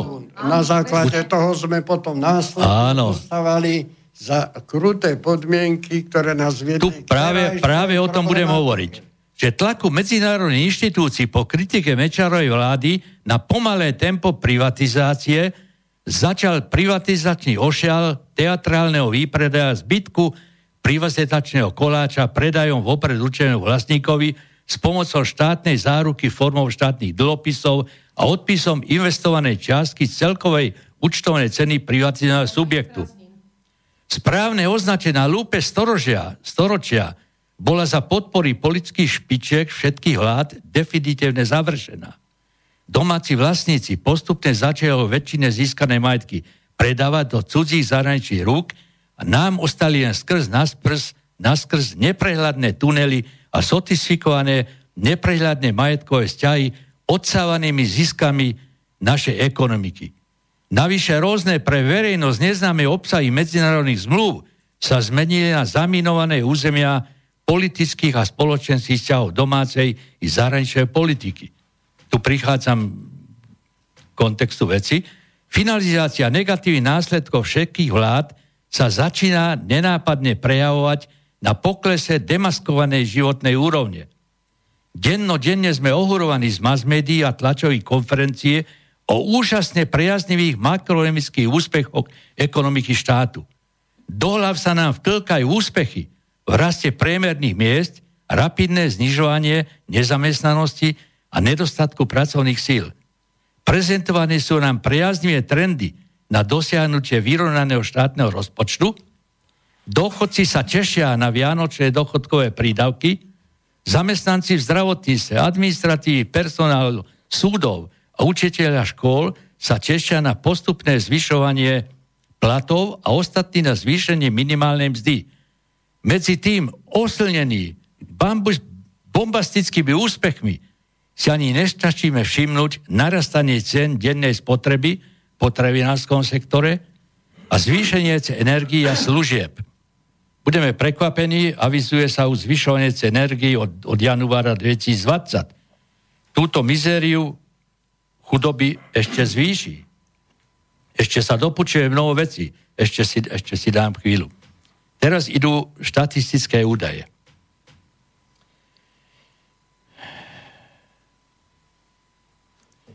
Nenápadne si všímame, že v správach, že úspory občanov štatický údaj z roku 2017, nemám ešte nový, ale ten je horší, rapidne horší. 2017, ktoré boli o výške 3,8 miliard eur, do septembra roku 2018 poklesli na 0,9 miliard eur. To boli úspory občanov. Občania si mínajú svoje úspory, ktoré, s ktorými rátali prípade nejakých e, defektov ekonomických. Sa stvrkli z 3,8 miliard na 0,9 miliard. Nevšimli sme si a ani si všimnúť ne, nestačili najnovší statický údaj, že v roku 2018 stúpla hranica pracujúcej chudoby. Čo je to pracujúca chudoba? Pracujúca chudoba by nemala byť. To pracuje, nemôže byť chudobný. Zostáva vo vlažnej vode. Ani mu nechýba, ani nezbýva. To je nový termín. To neexistovalo v socializme. Zo 6,5% z roku 2017 stúpla táto pracujúca chudoba do septembra roku 2018 na 12,4%. Teraz sú čísla, o to sa nehovorí. O to sa nikto, už je to trojnásobné. Ako si sa nechce hovoriť o tom, že štátny dlh narastá a že zatiaľ stačíme splácať len úroky. Chválime sa rastom domáceho hrubého produktu, s ktorým sa dá nepozorovane štatisticky manipulovať podľa potreby na upokojovanie občanov. Ako si sa zabúda na informáciu, že už v krátkom čase prestaneme byť poberateľa z fondov EÚ a staneme sa len platcami. Odchodom Veľkej Británie z EÚ sa nám už teraz zníži príjem z týchto fondov. Nanúcuje sa nám, aby sme sa hrdili tým, že náš minister minulom období bol povýšený na ministra financí za svoju prácu a získava uznanie najlepšieho ministra financí z plejady ostatných ministrov finančného sveta. To je Kažimír. Áno. No, to Táto je... účelová propaganda mu pomáha dlaždiť a vydlaždil si cestu na lukratívny post generálneho guvernéra Národnej banky. Už asi cíti katastrofický výhľad ekonomiky Slovenska. ktorá pomaly, ale iste speje zvyšovaniu latky chudoby a prepadá sa do pásma zvyšovania pracujúcej chudoby. Je to ekonomická vlastizrada tohoto dotyčného pána. Teda. To je presný výraz. Oklamal občanov, oklamal úrady štátu, oklamal, preto sme si dovolili, aby sa zvýšili platy poslancov rapidne, pretože si mysleli, že sme na tom dobre. Preto ja. sa kúpali stíhačky, lebo mysleli sme sa na tom dobre. No stíhačky sa kúpili hlavne preto, že sú nosičmi jadrových zbraní a áno, to tu potrebujeme áno. na Slovensku, tieto americké F-16. Večer končím, to je, no, pol, to je pol minútka. Aby sme prešli potom tiež aj nejakú koncu. Áno. Občania vo väčšom množstve odchádzajú za lepšie platenou prácou do zahraničia, aby mohli vyživiť svoje rodiny z rodinného príjmu. Nemajú na zaplatený nutný výdavok, to je každému jasné na starostlivosť, sociálnu, kultúrne, spoločenské vyžitia nehovorím, lebo pre nízko príjmové skupy občanov je nedosiahnutelné si tento luxus dovoliť. Vo väčšej časti spoločnosti nastala situácia, že môžu žiť z ruky do huby. Rastie prepas medzi bohatými a chudobnými, bez nádeje tento trend zastaviť. Podvížené zdravotníctvo, rozšív rady ľudí trpiacich chorobami z netočnej a ekonomicky neprístupnej liečby i keď ústavou Slovenskej republiky je deklarovaná a nedržiavaná bezplatná starostlivosť, zdravotníctva, liekov a politika, ktorá by mala byť prístupná pre každého občana. To je toľko na môj úvod. Ostatné rieši moje, moje knihy. Tak, e, bolo toho veľa povedané. Ja len spomeniem a spýtam sa vás, e, čo si myslíte na dvoch e, privatizačných gangstroch, Mikloš a Zurinda, ktorí rozpredali energetiku, vodárenstvo, plinárenstvo, banky, všetky banky predali za cenu jednej banky prakticky, keď to zobrieme takto. A ministri, hej, bol, spomínal si ministra Kažimíra, ekonomický vlastizradca, a je tu ďalší taký e, veľkohubý minister Lajčák. Ja minister, ktorý je v demisii, ktorý chodí po svete a veľkohubo vykrikuje, ako Slovenská republika sa zbavila svojej zvrchovanosti a suverenity. Ej, nech sa páči. Ja, K tomu? Ešte, ešte takto. No? Na, na, na margo týchto ekonomických expertov počkáme si, jak zreformujú eh, hospodárstvo Ukrajiny. No, aby sme sa poučili, aby sme sa poučili a počkáme si na to. Už to začína. Áno, presne tak. Môžem ja ako Áno, samozrejme. No, kto chce teraz zareagovať? Ja si myslím, no. že treba trošku, povedzme, niektoré tieto otázky postaviť o riešeniach, aby sme hovorili aby sme hovorili, ako chceme z toho výjsť. Áno, nebudeme rozprávať len dôsledky, ale najmä príčiny a riešenia toho všetkého. Nech sa páči. Ja by som len ako z pohľadu obyčajného občana, hej, z pohľadu obyčajného občana, ako to vidím. Ja presne, ako si tu teraz povedal, o Lajčákovi. Je to veľmi zaujímavá situácia, že vlastne podpisuje v zahraničí zmluvy a vlastne rozpráva o veciach, ako keby on bol Slovensko. Už tu majú takú fóbiu, títo politici, že všetci sú Slovensko. Hej? Už to rozprával Fico, už to rozpráva, teraz je Lajčák Slovensko, ale bohužiaľ v Amerike. A je to vlastne bývalý UVK ešte, hej, člen. Vysok... To bol dobrý komunista, hej, no, podľa dobrý komunista, to bol dobrý áno, komunista. tak. A teraz, uh, teraz profituje z kapitalizmu, Hej, tá, tá reformácia vlastne e, toho súdruha na, to, na toho kapitalistu je veľmi zaujímavá, ale z tých hlav im to červené, tú červenú farbu nikto nevygumuje.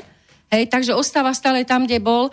A by som povedala, že je to drzosť, aby som povedala zrada, vlasti zrada, keď si dovolí podpisovať v Amerike za Slovensko, na čo už upozornili viacerí odborníci, ako aj tu sedia, určite so mnou budú súhlasiť, že je to vlasti zrada, aby podpisoval za Slovensko a v mene Slovensko, pokiaľ nemá mandát nejaké zmluvy a dokonca tú zmluvu ani nepredložil na komisiu, na ktorú mal. Čiže uh, predsedom je uh, Kotleba, hej, a ten vlastne avizoval uh, nedávno v parlamente, že chce tú zmluvu k prečítaniu. A on tam vraví, že my ako Slovensko kvôli tejto zmluve sa máme zdať našich práv. To no. je trúfalosť, nie? No on je minister v demisii, ako sme hovorili, to znamená, že si neplní svoju úlohu bývalý prezident Kiska ani terajšia prezidentka ano. Čaputová, lebo ano. to mali riešiť, ale aj Pelegrini, lebo automaticky, keď dá Lajčák demisiu, on mal hneď už prísť e, tak. s ďalším nominantom na tento Presne. post ministra zahraničných vecí a európskych záležitostí, takže vidíme to viaceré zlyhanie, či Pelegriniho, Kisku alebo Čaputovej. A tá Čaputová, vidíme, ako sa pestuje kult osobnosti Čaputovej. Dostáva nesmierne medzinárodné ceny, nemá žiadne výsledky, cestuje kde kade, už prešvihla aj štátny... Čak, Ona je len maskot. Dosadená je. je. Prešvihla už štátny rozpočet, e, dostáva ďalšie fondy, aby mohla cestovať ďalej. a nemá žiadne výsledky pri tom. Takže to je štátna turistika, ako sa povie slušne. K tomu, nech sa páči. Ja mám taký dojem, že trošku treba predsa len pospájať príčiny, dôsledky a aj riešenia. Ak hovoríme o týchto všetkých náležitostiach, jedným spôsobom musíme hlas ľudu nejakým spôsobom bližšie pretlačiť a byť efektívny. My sme navrhovali svojho času, jednoznačne som na tom trval, aby sme nezávislé Združenie ekonomov Slovenska, ktoré naozaj 30 rokov stále sa to tlačí ako mechúr do vody. A stáť, stále nemá šancu proslovenské mimovládne organizácie vystupovať ďaleko efektívnejšie ako Madame Vienk a niektorí ďalší.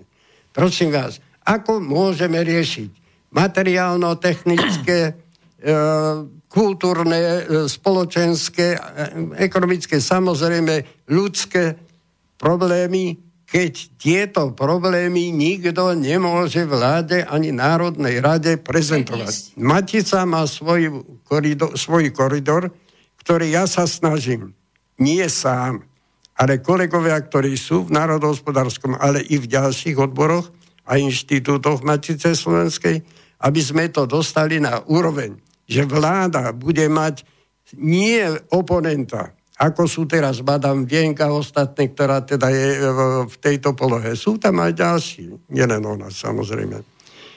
Aby tá bola darcom alebo hlasateľom vo vláde. Je to rada vlády pre mimovládne organizácie. Čuduj sa, na svete oni tam dali za každé ministerstvo jedného predstaviteľa a plus z týchto ostatných nejakých ľudí dali, a to bolo všetko, kde sa riešili otázky podradné, až nakoniec výsledok bol taký, že som sa pýtal jedného, ktorý tam bol aj za ekonomiu.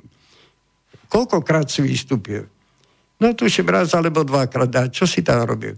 No keď som ja tam vystúpil, absolútne to nebolo brané do úvahy. To znamená, toto je základ riešenia, aby tie e, zákony, ktoré tu poznáme a ich dôsledky boli naozaj presadzované. Aby fungovali.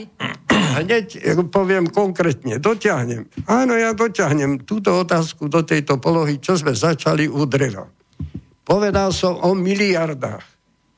To nie sú cifry, to nie sú hodené do toho, možno to deklarovať. Pozrite sa do Devinskej Novej Si. Pozrite sa všade na výstupoch. Krásne drevo odchádza. Tak, ako som došiel zo zahraničia v 74. Meškal som na kolegiu ministra, lebo som pozeral, teda čakal, boli zavreté zavory ešte tam, kde je tento e, Trnavské minto, alebo tak tuším sa volá. A pozeral som, že jednotku drevo krásne bolo značené trojku, štvorku. Vážený, toto sa deje doteraz vonku a my toto všetko kupujeme. Druhé, koncepčné. Ako ísť? Aby táto ráda vlády bola e, taká, že bude naozaj vláde z týchto inštitúcií, ktorí sme tu, áno, ktorí tu sedia, vrátane Matica Slovenc, Matice Slovenskej, prednášať, aby ten konkrétny váš prípad bol riešený na začiatku, ako náhle by nebol spôsobená škoda alebo krivda, aby táto otázka bola riešená. Terajší ombudsmani to sú len nič. evidenčný Vážne, prípad, nič. nejaké riešenie. Poviem vám ešte niečo. Pochádzam z oblasti e, známej pod názvom Tichý potok. Áno. Ja som z nižšej obce, ktorá bola Stretísková, kedysi mestečko, aj nám to zasahuje mala by sa volať Hornotoriska. Predstavte si, keby táto e, prehrada bola postavená, nebolo by niekoľkonásobné zaliatie tých priestorov a aj z tých cigánov by boli viacerí zostali živí, ak by sa toto bolo stalo. A teraz počúvajte návrh, ktorý je. E,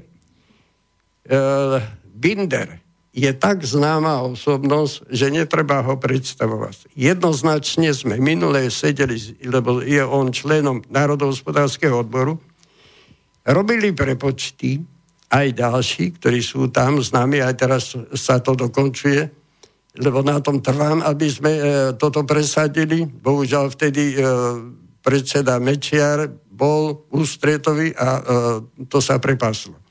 Ak by sa táto priehrada realizovala, bude piť východ aj do stredu Slovenska, e, transponovaná voda, ktorá bude za kraje Prešovský a Košický o 20% lacnejšia. Stačí? Stačí. Toto môžeme dokumentovať. Čiže toto je v tej materiálnej podobe úplne do, doklado, e, dokladovateľné a toto je žiadúce, aby sme riešili nielen v tejto polohe. A čo je treba? Okrem toho, čo som spomínal aby bola vypracovaná dlhodobá stratégia, ktorá presahuje tie obdobia cykly volebné, ktoré tu boli spomínané a nedodržiavané ešte. A v takom prípade nie je možné, aby sme stavali ďalšiu automobilku na, povedzme, pri Nitre. Z východu sa stiahujú nielen jednotlivci, ale aj celé dediny. Celé údolia zostávajú prázdne. To je ľudský potenciál, ku ktorému prejdeme. A to znamená, že je treba, aby bola vypracovaná dlhodobá stratégia, ktorú nemáme. A volajú po nej každé odvetvie, každá oblasť. Aj ľudské tieto organizácie, teda spoločenské. Áno, presne tak, však vláda má tie nástroje ekonomické vo svojich rukách. Prečo o, nezabezpečila to, aby tu boli primerané platové podmienky? lebo odchádzajú ľudia do zahraničia, takmer 400 tisíc ľudí dovolíte, odišlo. Od samých začiatkov fungovania NZSU toto bola naša politika. Profesor uh, uh, tento Klinko aj niektorí ďalší s Kočtuchom a ostatnými túto problematiku sme od samého začiatku brali ako prvú. Doteraz, predstavte si, sa to rieši len tak leda, leda. leda. No, pretože sa tu vytvárajú systémy štátnych dotácií, daňových prázdnin, u, u, uprednostňujú sa zahraniční investori, ktorí e, ignorujú platové požiadavky obyvateľov Slovenskej republiky, ktorí potom z tých pracovných a politických dôvodov odchádzajú do zahraničia. Podľa štatistik je to už takmer 400 ľudí zo Slovenska, čo takto odišlo. A na chýbajúce miesta táto vláda berie ľudí pridajte zo zahraničia. Nuly, pridajte nuly. No, berie sem Rumunov, Srbov, Ukrajincov, Bulhárov a tak ďalej. A ja sa potom pýtam, táto vláda je vláda obyvateľov, občanov Slovenskej republiky alebo vládou zahraničných investorov a zahraničnej lacnej pracovnej sily. Hej, to sú základné otázky. Potom sme sa tu rozprávali, uh, Monika spomínala si, že Lajčák bol komunista. Lajčák patril medzi dobrých komunistov, tak ako bol Mikloš dobrý komunista, Fico bol dobrý komunista, ostatní boli zlí komunisti. Hej tak ako napríklad Kiska povedal, že na Ukrajine sú dobrí fašisti, banderovci sú dobrí fašisti, hej? Pinochet bol dobrý fašista, no. hej? Ale ostatní sú zlí fašisti. Podľa zase iných sú dobrí teroristi v Kosove, ale zase na Dombase a inde sú zlí teroristi. To vidíte tú anomáliu a tú absurditu, ako z nenormálnosti oni robia normálnosť. Rozprávali sme tu o finančných skupinách, hej? ESET, Penta, GNT, Istro Capital, a tak ďalej a tak ďalej. Uh, to nie sú finančné skupiny, to sú zlodejské skupiny, ktoré sú prepojené na organizovaný zločin. Hej, a tie prerastajú do štruktúru štátnej správy a spolu s organizovaným zločinom ovládajú parlament, vládu, súdnictvo a tak ďalej. Rozprávali sme o súdnictve. Ja dám základnú otázku. Videli ste niekto niekedy súdny rozsudok a uznesenie, súdne uznesenie podpísané sudcom? Ja chcem k tomu. No, k tomu, tomu povieme. Uh, Potom ja, sem, ja ešte k tomu chcem povedať ďalšiu vec, čo už je aj verejne veľakrát, veľa ľudí na to poukázalo, ako sa falšujú súdne spisy. Áno, presne. Falšujú sa súdne spisy uh, rôznymi spôsobmi a niekto nedokáže na, urobiť nápravu. Hej? E, predsedovia súdu, súdov si neplnia kontrolnú funkciu, tak. nadriadené súdy si neplnia kontrolnú funkciu. E, sú tu porušované ustanovenia ústavy Slovenskej republiky týkajúce sa súdnictva, práva na slobodné, nezávislé a demokratické e, súdne procesy a rovnako je pošliapávaná súdna etika, však uh, zásady súdnej etiky, uh, sudcovské etiky... zákonom. To je, pr- to, je, to je zdra papiera, hej, proste uh, nemajú rovnaké podmienky v súdnom konaní tieto strany, vždy je nejaká uprednostňovaná, sú tam tendenčné tlaky a tak ďalej. Ako potom môže štát fungovať, keď tu nie je súdnictvo Ja to fungujúce v rámci mohla- trojdelenia moci, hej? Výkonná No, moc, áno. parlamentná moc a súdna moc. Tu súdnictvo neexistuje v tomto štáte. Áno, Toto je tak. paródia, fraška, toto súdnictvo, takzvané súdnictvo. Nech sa páči. Pri takom množstve právnikov. A pri takom prá- právnickom štáte, hej, ako sme rozprávali, nech sa páči. Ja by som chcel nadviazať na to, čo som hovoril. My vítame túto reláciu, na ktorú sme boli pozvaní, tebou, pán redaktor, pretože tu máme príležitosť sa podeliť s našimi spolobčanmi o poznatky a skúsenosti z štátu, ich problémov, ako ich riešiť. Ale keď sa hovorí o privatizácii, tak tu len jednu poznámku. Vážení občania, všetci dobre vieme, že najväčší bohatstvom každého človeka, každého jednotlivca je jeho zdravie, jeho život. A my počujeme z úst lídrov politických strán, no konkrétne teraz poviem SAS, ktorá má vo, svoje, vo svojom programe privatizáciu štátnych nemocnic. Je to veľmi dobre premyslené, ako, ju privat, ako tú privatizáciu oni predkladajú ľuďom, nám, potenciálnym voličom. Každý im aj zatlieskal, pretože ju predkladajú takýmto spôsobom. Sprivatizujeme len tie nemoc, štátne nemocnice, ktoré sú stratové. A hovorí, pretože odbremení sa štátny rozpočet a peniaze budú na iné dôležité veci, školstvo, výskum a tak ďalej. Toto je jed zabalený v zlatom obale. Ja som povedal, máme priateľov poslancov, ja som povedal, kolega Matejka tam so mnou bol, sme to rozprávali, nie je problém nejaký podnik, akýkoľvek výnosný, dať do straty. Presne. A že ja by som sa stavil, že aj Slovnaft, ktorý má ročne, nechcem, ale Adam, to nie, nie je tajné, má, má, má zisky okolo 2 miliard eur. Za 2-3 roky ho dám do straty. Také náklady urobím. A teraz pozor, ide o nemocnicu. Viete si predstaviť, no a pán predseda povedal ďalej.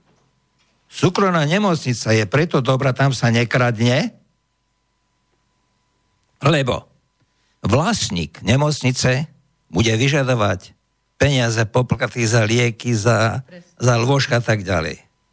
On sám sa nebude okrádať, hovorí. No veď a zlodej ukradne a potom poplatky pýta. Ale v štátnych nemocniciach sa kradne. To není pravda. Viete čo, viete, čo- viete čo? A nikto, kto s ním roz, ne, kto mi rozprával, nepovedal toto. Pán predseda, to treba sprivatizovať nemocnicu, aby sa nekradla?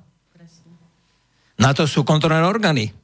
Len treba správnu personálnu politiku. Presne. Aby, aby vo funkcii predsedu Najvyššieho kontrolného úradu nebol uh, bývalý predseda polnosárskeho družstva Ja by som sa chcela aby, spýtať, ešte poviem ešte, aby, aby sa nestalo to, ešte to povýšim na vyššiu úroveň, aby sa nestalo to, že lekár chirurg je daný do funkcie podpredsedu vlády No, pre informatizáciu, Raši. investície, Raši. áno, investície odborník. a ekonóm je daný do funkcie predsedu, teda ministra zdravotníctva. Veď to je úplne zvrátené. Čo chcete od takej vlády, ktorá robí takúto pro- politiku? Veď ten štát je náš občanov. Aby A oni, a oni, oni ho defraudujú a my živoríme kvôli tomu. No to nie je prvýkrát. A toto- teraz pozor. Si zapamätajte, občania. Ak budete voliť, my, my, my sme tu prišli s tým, áno, že nebudeme koho voliť, koho nevoliť. Ale my hovoríme, treba sa pozrieť do programov, treba vysvetliť to, čo lídry hlásajú, pretože často, ako som povedal, áno, sú to kvetnaté reči, medom obalené, vnútri je jed. Už od 80... Ak dovolíme sa my, aby sa, aby sa nemocne sprivatizovali, je koniec nášmu zdraviu a prístupu, prístupu zdravotníctvu. Ale ja som chcel ešte niečo povedať na záver.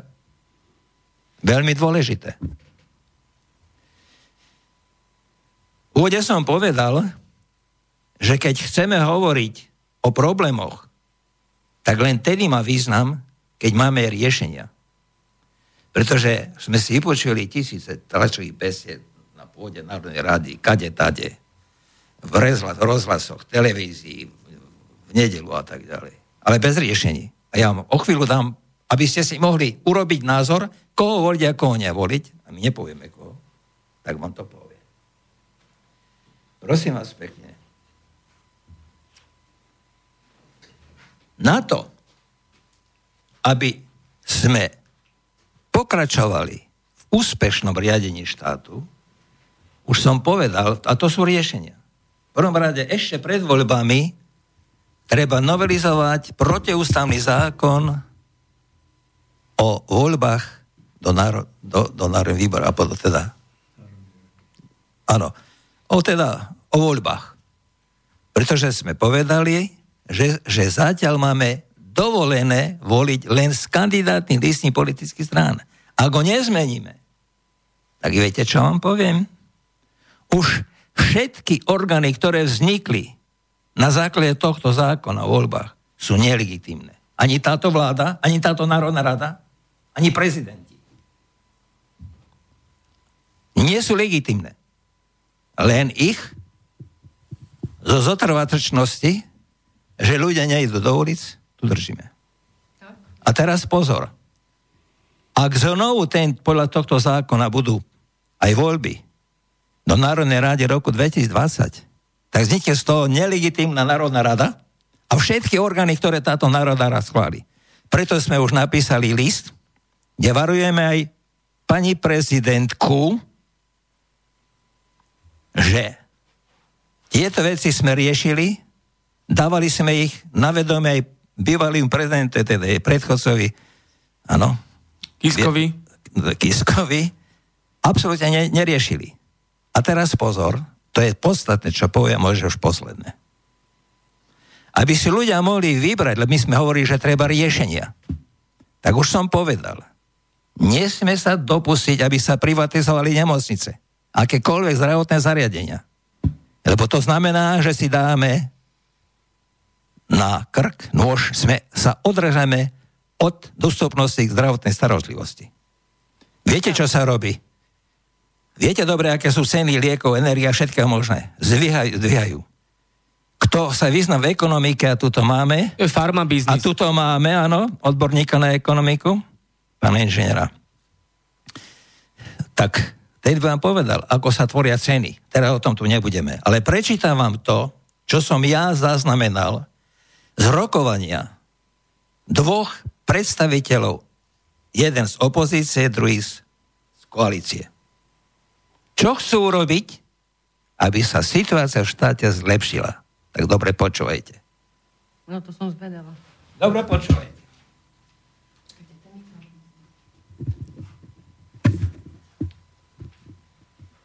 Redaktorka povedala,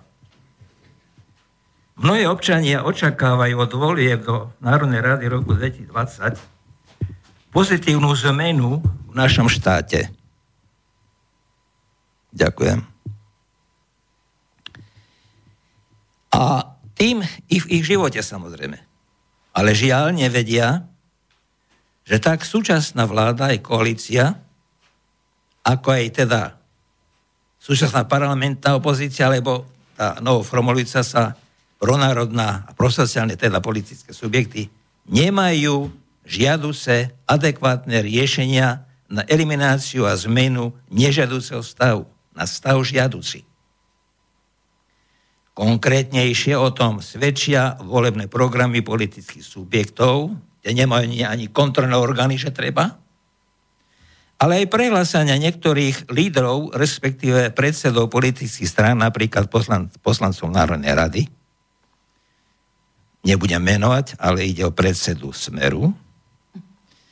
A ďalšieho opozičného poslanca predsedu Spolu, strany Spolu. Novinári sa pýtali, dali im rovnakú otázku. Či majú riešenia na pozitívnu zmenu hospodársko-sociálnych problém v našom štáte. predseda za spolu, povedal toto. Že ich politické zoskupenia, viem, aké sú štyria, tam je spolu a progresívne Slovensko a za ľudí a KDH. Najmä sú to riešiť lepším výberom daní. Je hotové. Toto, takto sú riešiť. Ale ako chce zlepšiť výber, to nepovedal. A my k tomu dodávame. Občania, počúvajte. My hovoríme toto. Pánovi predsedovi, čo to povedal. Že domáce výrobné zdroje na naplnenie štátneho rozpočtu na požadovanú úroveň k riadnemu fungovaniu štátu chýbajú. Nepozná a ani ani negatívnu prognózu, pán predseda, nepo, preto hovorí o tom výberom daní, áno, nepozná daňovú, negatívnu daňovú prognózu, teda odvodov, vo volebnom období roku 2020-2022, čiže politické zoskupenie PS spolu, KDH a za ľudí, sú horičku, to, sa horičko pripravuje len na povolené prevzatie vládnej moci v našom štáte a nie je pripravené na spôsobilé koncepčno systémové vládnutie v štáte už od roku 2020. Takže, ak by občania takto volili, môžu čakať, čo ich čaká. Predseda Smeru túto istú otázku odpovedal takto že na zlepšenie hospodársko-sociálnej situácie v štáte majú pripravené najmä sociálne zákony. A naša poznámka k tomu, k jeho výroku, že ako oni zmenia tými sociálnymi zákonmi, nepovedal ktoré, naša poznámka. Jeho prehlásenie je tiež na vode, lebo vie, dobre vie, že ohniska problémov a predchádzanie nepokojom neriešil systémovo, ale pomocou malých finančných inekcií a sociálnych balíčkov, na ktoré ani v budúcom povolenom období nebude mať viac financií ako doteraz. A k tomu hovoríme. Mal by vedieť, že práve jeho minister financí, teda v jeho, vieme, ktorý to je, pán Podmanický, dňa 27.9.2019 v Tatri informoval občianskú verejnosť, že, a teraz dobre počúvajte, v roku 2020 predpokladá výpadky na dania okolo 665 miliónov eur. V roku 2021 709 miliónov a v roku 2023 774 miliónov. Z týchto odpovedí poslancov a zároveň predsedov politických strán ľavicového i pravicového spektra vyplýva, čoho by si mali teda občania urobiť názor a preto to, o tom hovoríme, že čo ich čaká po voľbách v roku, teda po voľbách do Národnej rady roku 2020. A bez ohľadu na to, či vyhrá voľby opozícia alebo súčasná koalícia. Pretože predpokladom to, aby bolo lepšie, je systém riadenia štátu, a viete prečo? Nie sú spôsobili? Preto, lebo v súčasnosti spôsobile teda systém riešenia štátu, oni nedisponujú žiaducou organizačnou systémovou, ani opozícia, ani koalícia, odbornou, koncepčnou, profesionálnou, systémovou, kontrolnou kapacitou, nedisponujú schopnosťou aplikácie vedeckých poznatkov do spoločenskej praxe, takže nie je posun hore, a nedisponujú ani žiaducím právnym vedomím na posudzovanie a rozoznávanie protiústavných právnych noriem z Ústavu Slovenskej republiky. Preto riadia štát v rozpore so zákony, ktoré sú v rozpore s ústavou. A preukazujú zároveň nespôsobilosť na hľadanie, nachádzanie účinných formien, nástroj prostriedkov na elimináciu nežiaceho stavu a stanovenie realizáciu účinných riešení, najmä formou koncepčných, operatívnych systémov opatrených reforiem. dá, mám pokyn, že mám prestať, tak musí, Skúsme to trošku... Musí, musí u, poslednou vetou. Poslednú štvrť hodinku máme. Vetou. A máme aj maily. Súčasnosť je stav taký, a preto sme tu v takom zložení, že takouto žiaducou kočno, koncepčno systémov spôsobilistov pre, spôsobilosťou pre úspešné riadenie štátu v súčasnosti disponuje asi len občanské združenie obranu národa, reprezentované autormi tohto listu, ale aj ďalších členov OZON, napríklad NEZES, tu sedí s nami predseda, nezávislej organizácie, bývalí ministri, vedec hodnosťou akadémik a podobne.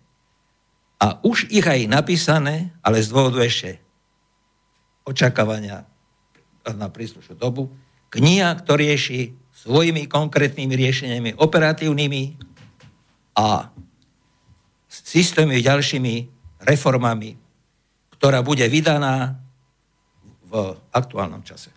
Dobre, ďakujem pekne. E, krátka reakcia.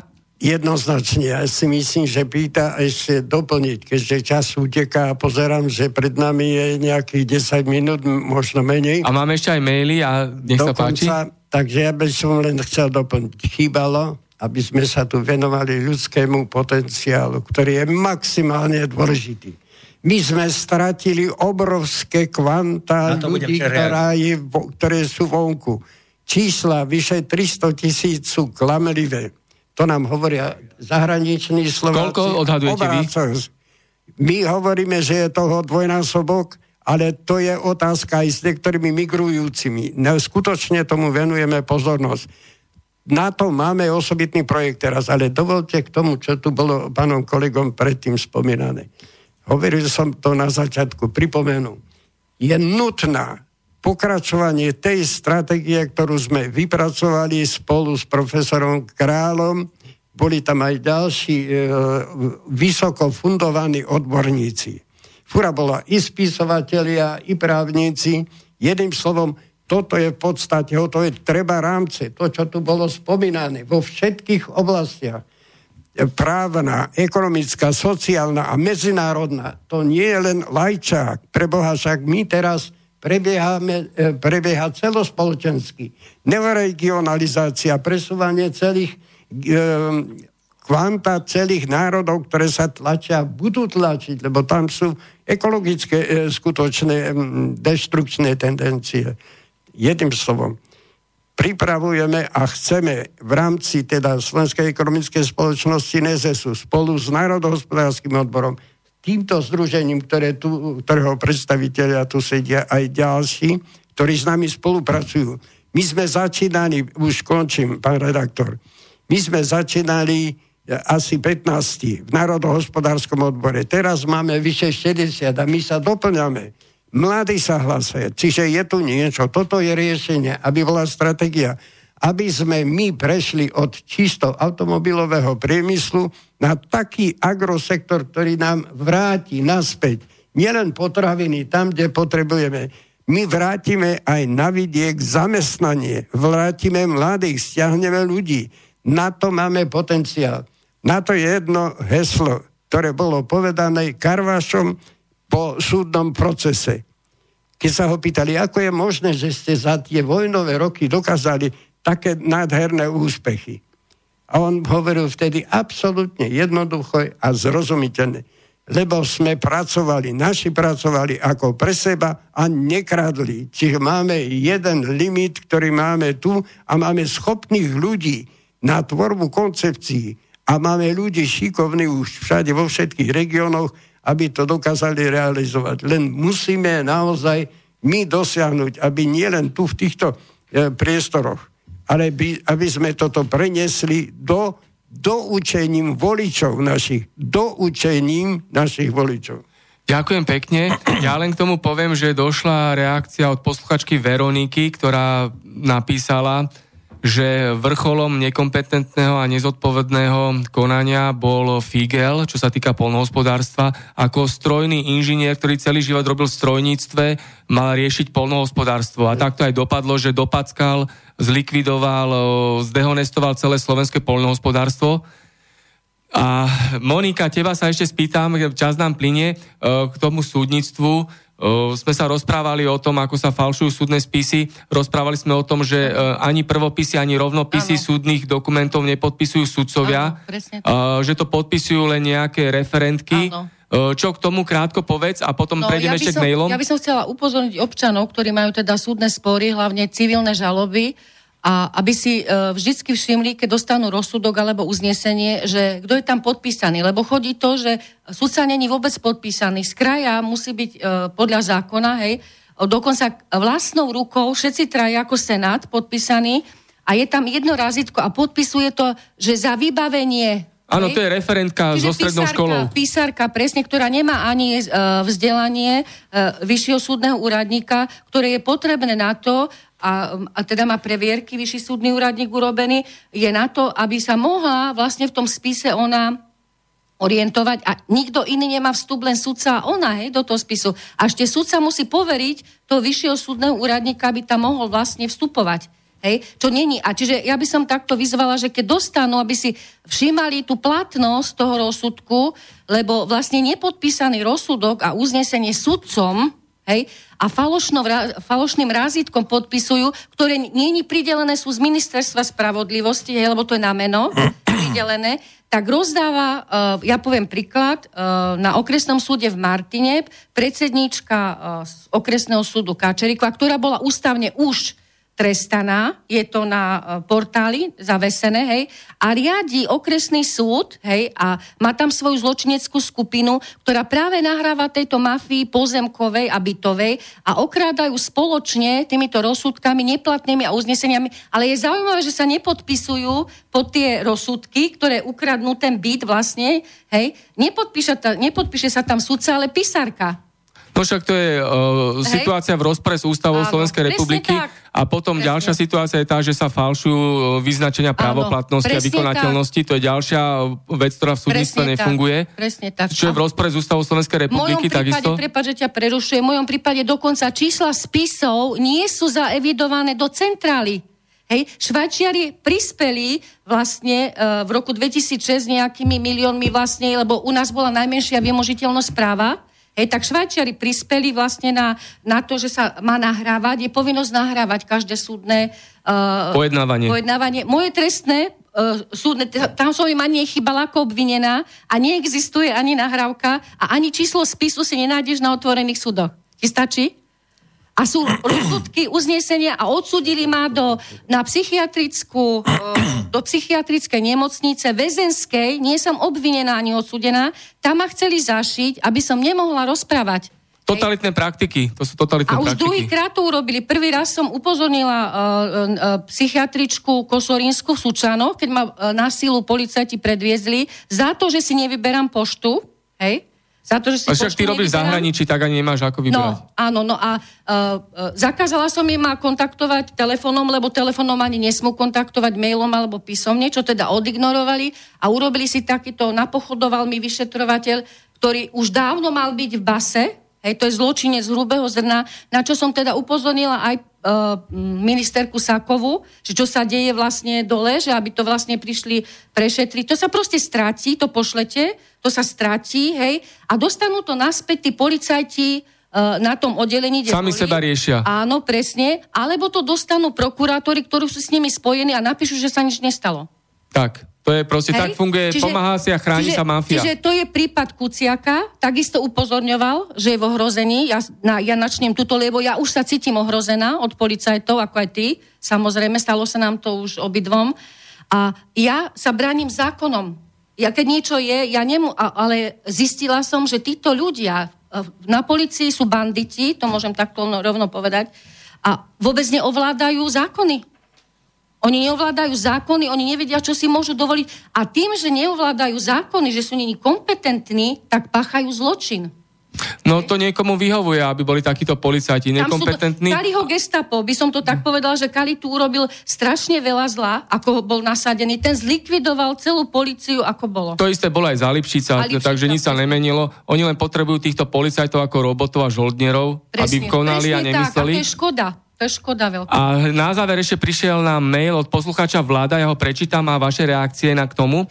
Dobrý deň, som vlastníkom bytu v bytovke, kde býva aj niekoľko cigánskych a rómskych rodín. Pri pokuse predať tento byt nám možnosť, má možnosť získať asi o polovicu nižšiu sumu ako za taký istý byt o ulicu ďalej, kde cigáni nebývajú. Koho mám osloviť, aby mi bol uhradený rozdiel trhovej ceny? Ombudsmanku, súd, štát na základe protirasistického zákona v zátvorke? Podobné problémy majú viacerí vlastníci. Skúste teda poradiť, prosím. Ďakujem, posluchač Vlado. Čo k tomu? Krátka reakcia? Ja by som sa tomu vyjadril, lebo zaoberám sa cigánskou otázkou. E, my nemáme legislatívu na to, aby sme toto úradne mohli, mohli riešiť. Bohužiaľ, tu zlyhal štát svojou politikou, že dovolil takúto situáciu e, dislokácie občanov cigánskej národnosti a ktorí majú iný predpis, ináč to chápu, sú, je tolerantne prístup štátu voči ním ako k voči bielým. A to je to, na, na čo ja poukazujem z praxe, na čo poukazujem aj do budúcna, že sme na veľmi tenkom lade. Veľmi tenkom lade. My robíme pozitívnu diskrimináciu e, týchto občanov na úkor bielých. Na úkor bielých. My sa stávame menej cenní, pretože my musíme prijímať ich kultúru, ich zvyklosti a tak ďalej. Minorita diskriminuje tomu, majoritu. Ak ano, dovolíš, ak dovolíš predsa sme sedeli nedaleko seba v parlamente. A vieš dobre, že voči tomu som vystupoval jednoznačne. Platí zákon tak, ako platil v tzv. socializme. Preba, veď vtedy museli pracovať. A nič sa nedalo. Takisto bolo musia ustané. pracovať v Švajčiarsku, v Dánsku. Nedávno bolo, že prikázali jednému, alebo žiadali islamisti v Austrálii, aby tam nebolo dané meso a kríže a tak ďalej. Povedali jednoznačne to, čo hovorí predseda vlády, e, ja neviem, štyria už boli a ďalší, čiže oni, Austrálania, jednoznačne hovoria, keď ste k nám prišli, tak ste chceli žiť v lepšej spoločnosti. My sme vás tu prijali, my vás budeme akceptovať, ak budete akceptovať našu kultúru. Ak vám to nevyhovuje, môžete odísť. Presne. Máte x e, týchto e, štátov, vyše 50 dokonca tých moslimských, nie je problém, aby ste odišli. Čiže to isté, to, čo sme hovorili, pamätáš, Arpa? To sme hovorili ešte v tej vláde prvej. Neviem, prečo pritom toľko právnikov a nedokázalo nás, povedzme, z ekonomické alebo z iných oblastí podporiť. Veď toto je v našich silách, Nie? toto je v našich silách, nič netreba. Ste, ste špičkoví odborníci, fakt to, čo rozprávate, je úplne ja chcem len povedať, že ste všetci treja špičkoví odborníci a vaše, vaše pripomienky a vaše návrhy... A ste sú... oslovili nejaké médiá a mimovládky, aby to zverejnili? Ako, to, keby, to, keby ste vy akože mali to ozaj v rukách, tak ako to tu rozprávať, ja vidím, lebo ste ozaj vzdelaní ľudia, ktorí už majú aj veľa skúseností, hej, v živote ste dosiahli a viete to akceptovať do, do praxe, ale vás odmietajú. Prečo ja tomu nerozumiem? Prečo vás odmietajú? To pýta, aby takzvaná ulica, aby takzvaná ulica... Ale to je úplne super, čo ste tu rozprávali, ja som nadšená aby tzv. ulica, ja vôbec si nedovolím nikdy povedať ulica. Veď to je každý, aj ten, um, ja neviem, ano, ktorý presne, bezdomovec, alebo presne, aj každý ano, cigán či ano, Róm. Ano. Každý má právo ano. toto vystupovať. Čiže si myslím, podporte tú myšlienku, aby bola vytvorená ano. účasť z týchto slovenských organizácií, v rade vlády pre mimovládne organizácie, aby to bolo jednoznačne toto vláda aj strany, všetky politické, ktoré majú ambície byť vo vláde, nech toto podporujú. A oslovili ste aj e, médiá nejaké s, s týmto programom? Markízu, Nový čas, RTV, verejnoprávna inštitúcia by to mala zverejniť. Nech sa páči, sme, reakcia? Áno, my, my, my sme uh, s týmito problémami, áno, sme sa obrátili na predsedu vlády na predsedu Národnej rady, na ústavný súd, na prezidenta. A média? Média nemali záujem, ale sme napísali do médií, napríklad, neviem, koľko tak mám vidíme, času. komu slúžia médiá potom. No, áno, lebo napríklad médiá stále hovorili, redaktori sa nepripravili a povedali tak, keď sedeli s, s, s opozíciou a koalíciou, že najvyšší kontrolný úrad patrí, patrí opozícii. Ako je to, že nechcete dať? Redaktor sa nepripraví a tvrdí, že patrí. Podľa čoho? On je nezávislý. Tam sa má robiť výrové konanie na základe splnenia kritéria žiadúceho stavu. Ale prosím vás, ešte celkom poznámku. My sme tu predsa prišli preto, aby sme ľuďom povedali, čo sa majú vyvarovať a čo treba urobiť, aby čakali od volie pozitívnu zmenu. A tou pozitívnu zmenu sú tie tri veci, čo som povedal, ich je asi 15. Prvá, prvá vec je zmeniť volebný zákon. Ako nezmenia, už je koniec. Druhá vec je, musí mať štátny rozpočet peniaze. My vieme, ako zabezpečiť vlastné zdroje, výnosné, aby, aby bol. My to vieme, máme na to riešenie. A druhá vec je, nie je možné, aby na pôde na, najvyššieho zákonodárneho zboru vznikali zákony protiústavné, aby legalizovali zákon 205, ktorý odčerpal zo štátneho rozpočtu milióny, ktoré boli použiteľné pre tých, ktorí zomierajú v nemocniciach, lebo nie sú na to lieky. Ako je možné, že na to nereagovali? Občania, robme niečo, sú platformy. Ale v prvom rade musí byť ten volebný zákon. Ak to neurobíme, je koniec. Tak, to boli dnešní moji hostia v konšpiračnom byte číslo 101, ktorými bola Monika Letrichová z Martina. Áno, dovidenia. Ďakujem pekne. Ďakujem. Michal Tur z Bratislavy? Áno, dovidenia. Ďakujem. Arpad Matejka z Trnavy? Z Trnavy, áno, ďakujeme, dovidenia. A Ladislav Lisák z Bratislavy? Všetkým všetko dobré. Ďakujem pekne ešte raz a veľmi dobré, veľmi silné vysielanie to dnes bolo a nech si to všetci vypočujú naozaj je to dobré, všetko dobré z Bratislavy, z konšpiračného bytu ešte raz. Ďakujem pekne. Táto relácia vznikla za podpory dobrovoľných príspevkov našich poslucháčov. I ty sa k ním môžeš pridať. Viac informácií nájdeš na www.slobodnyvysielac.sk Ďakujeme.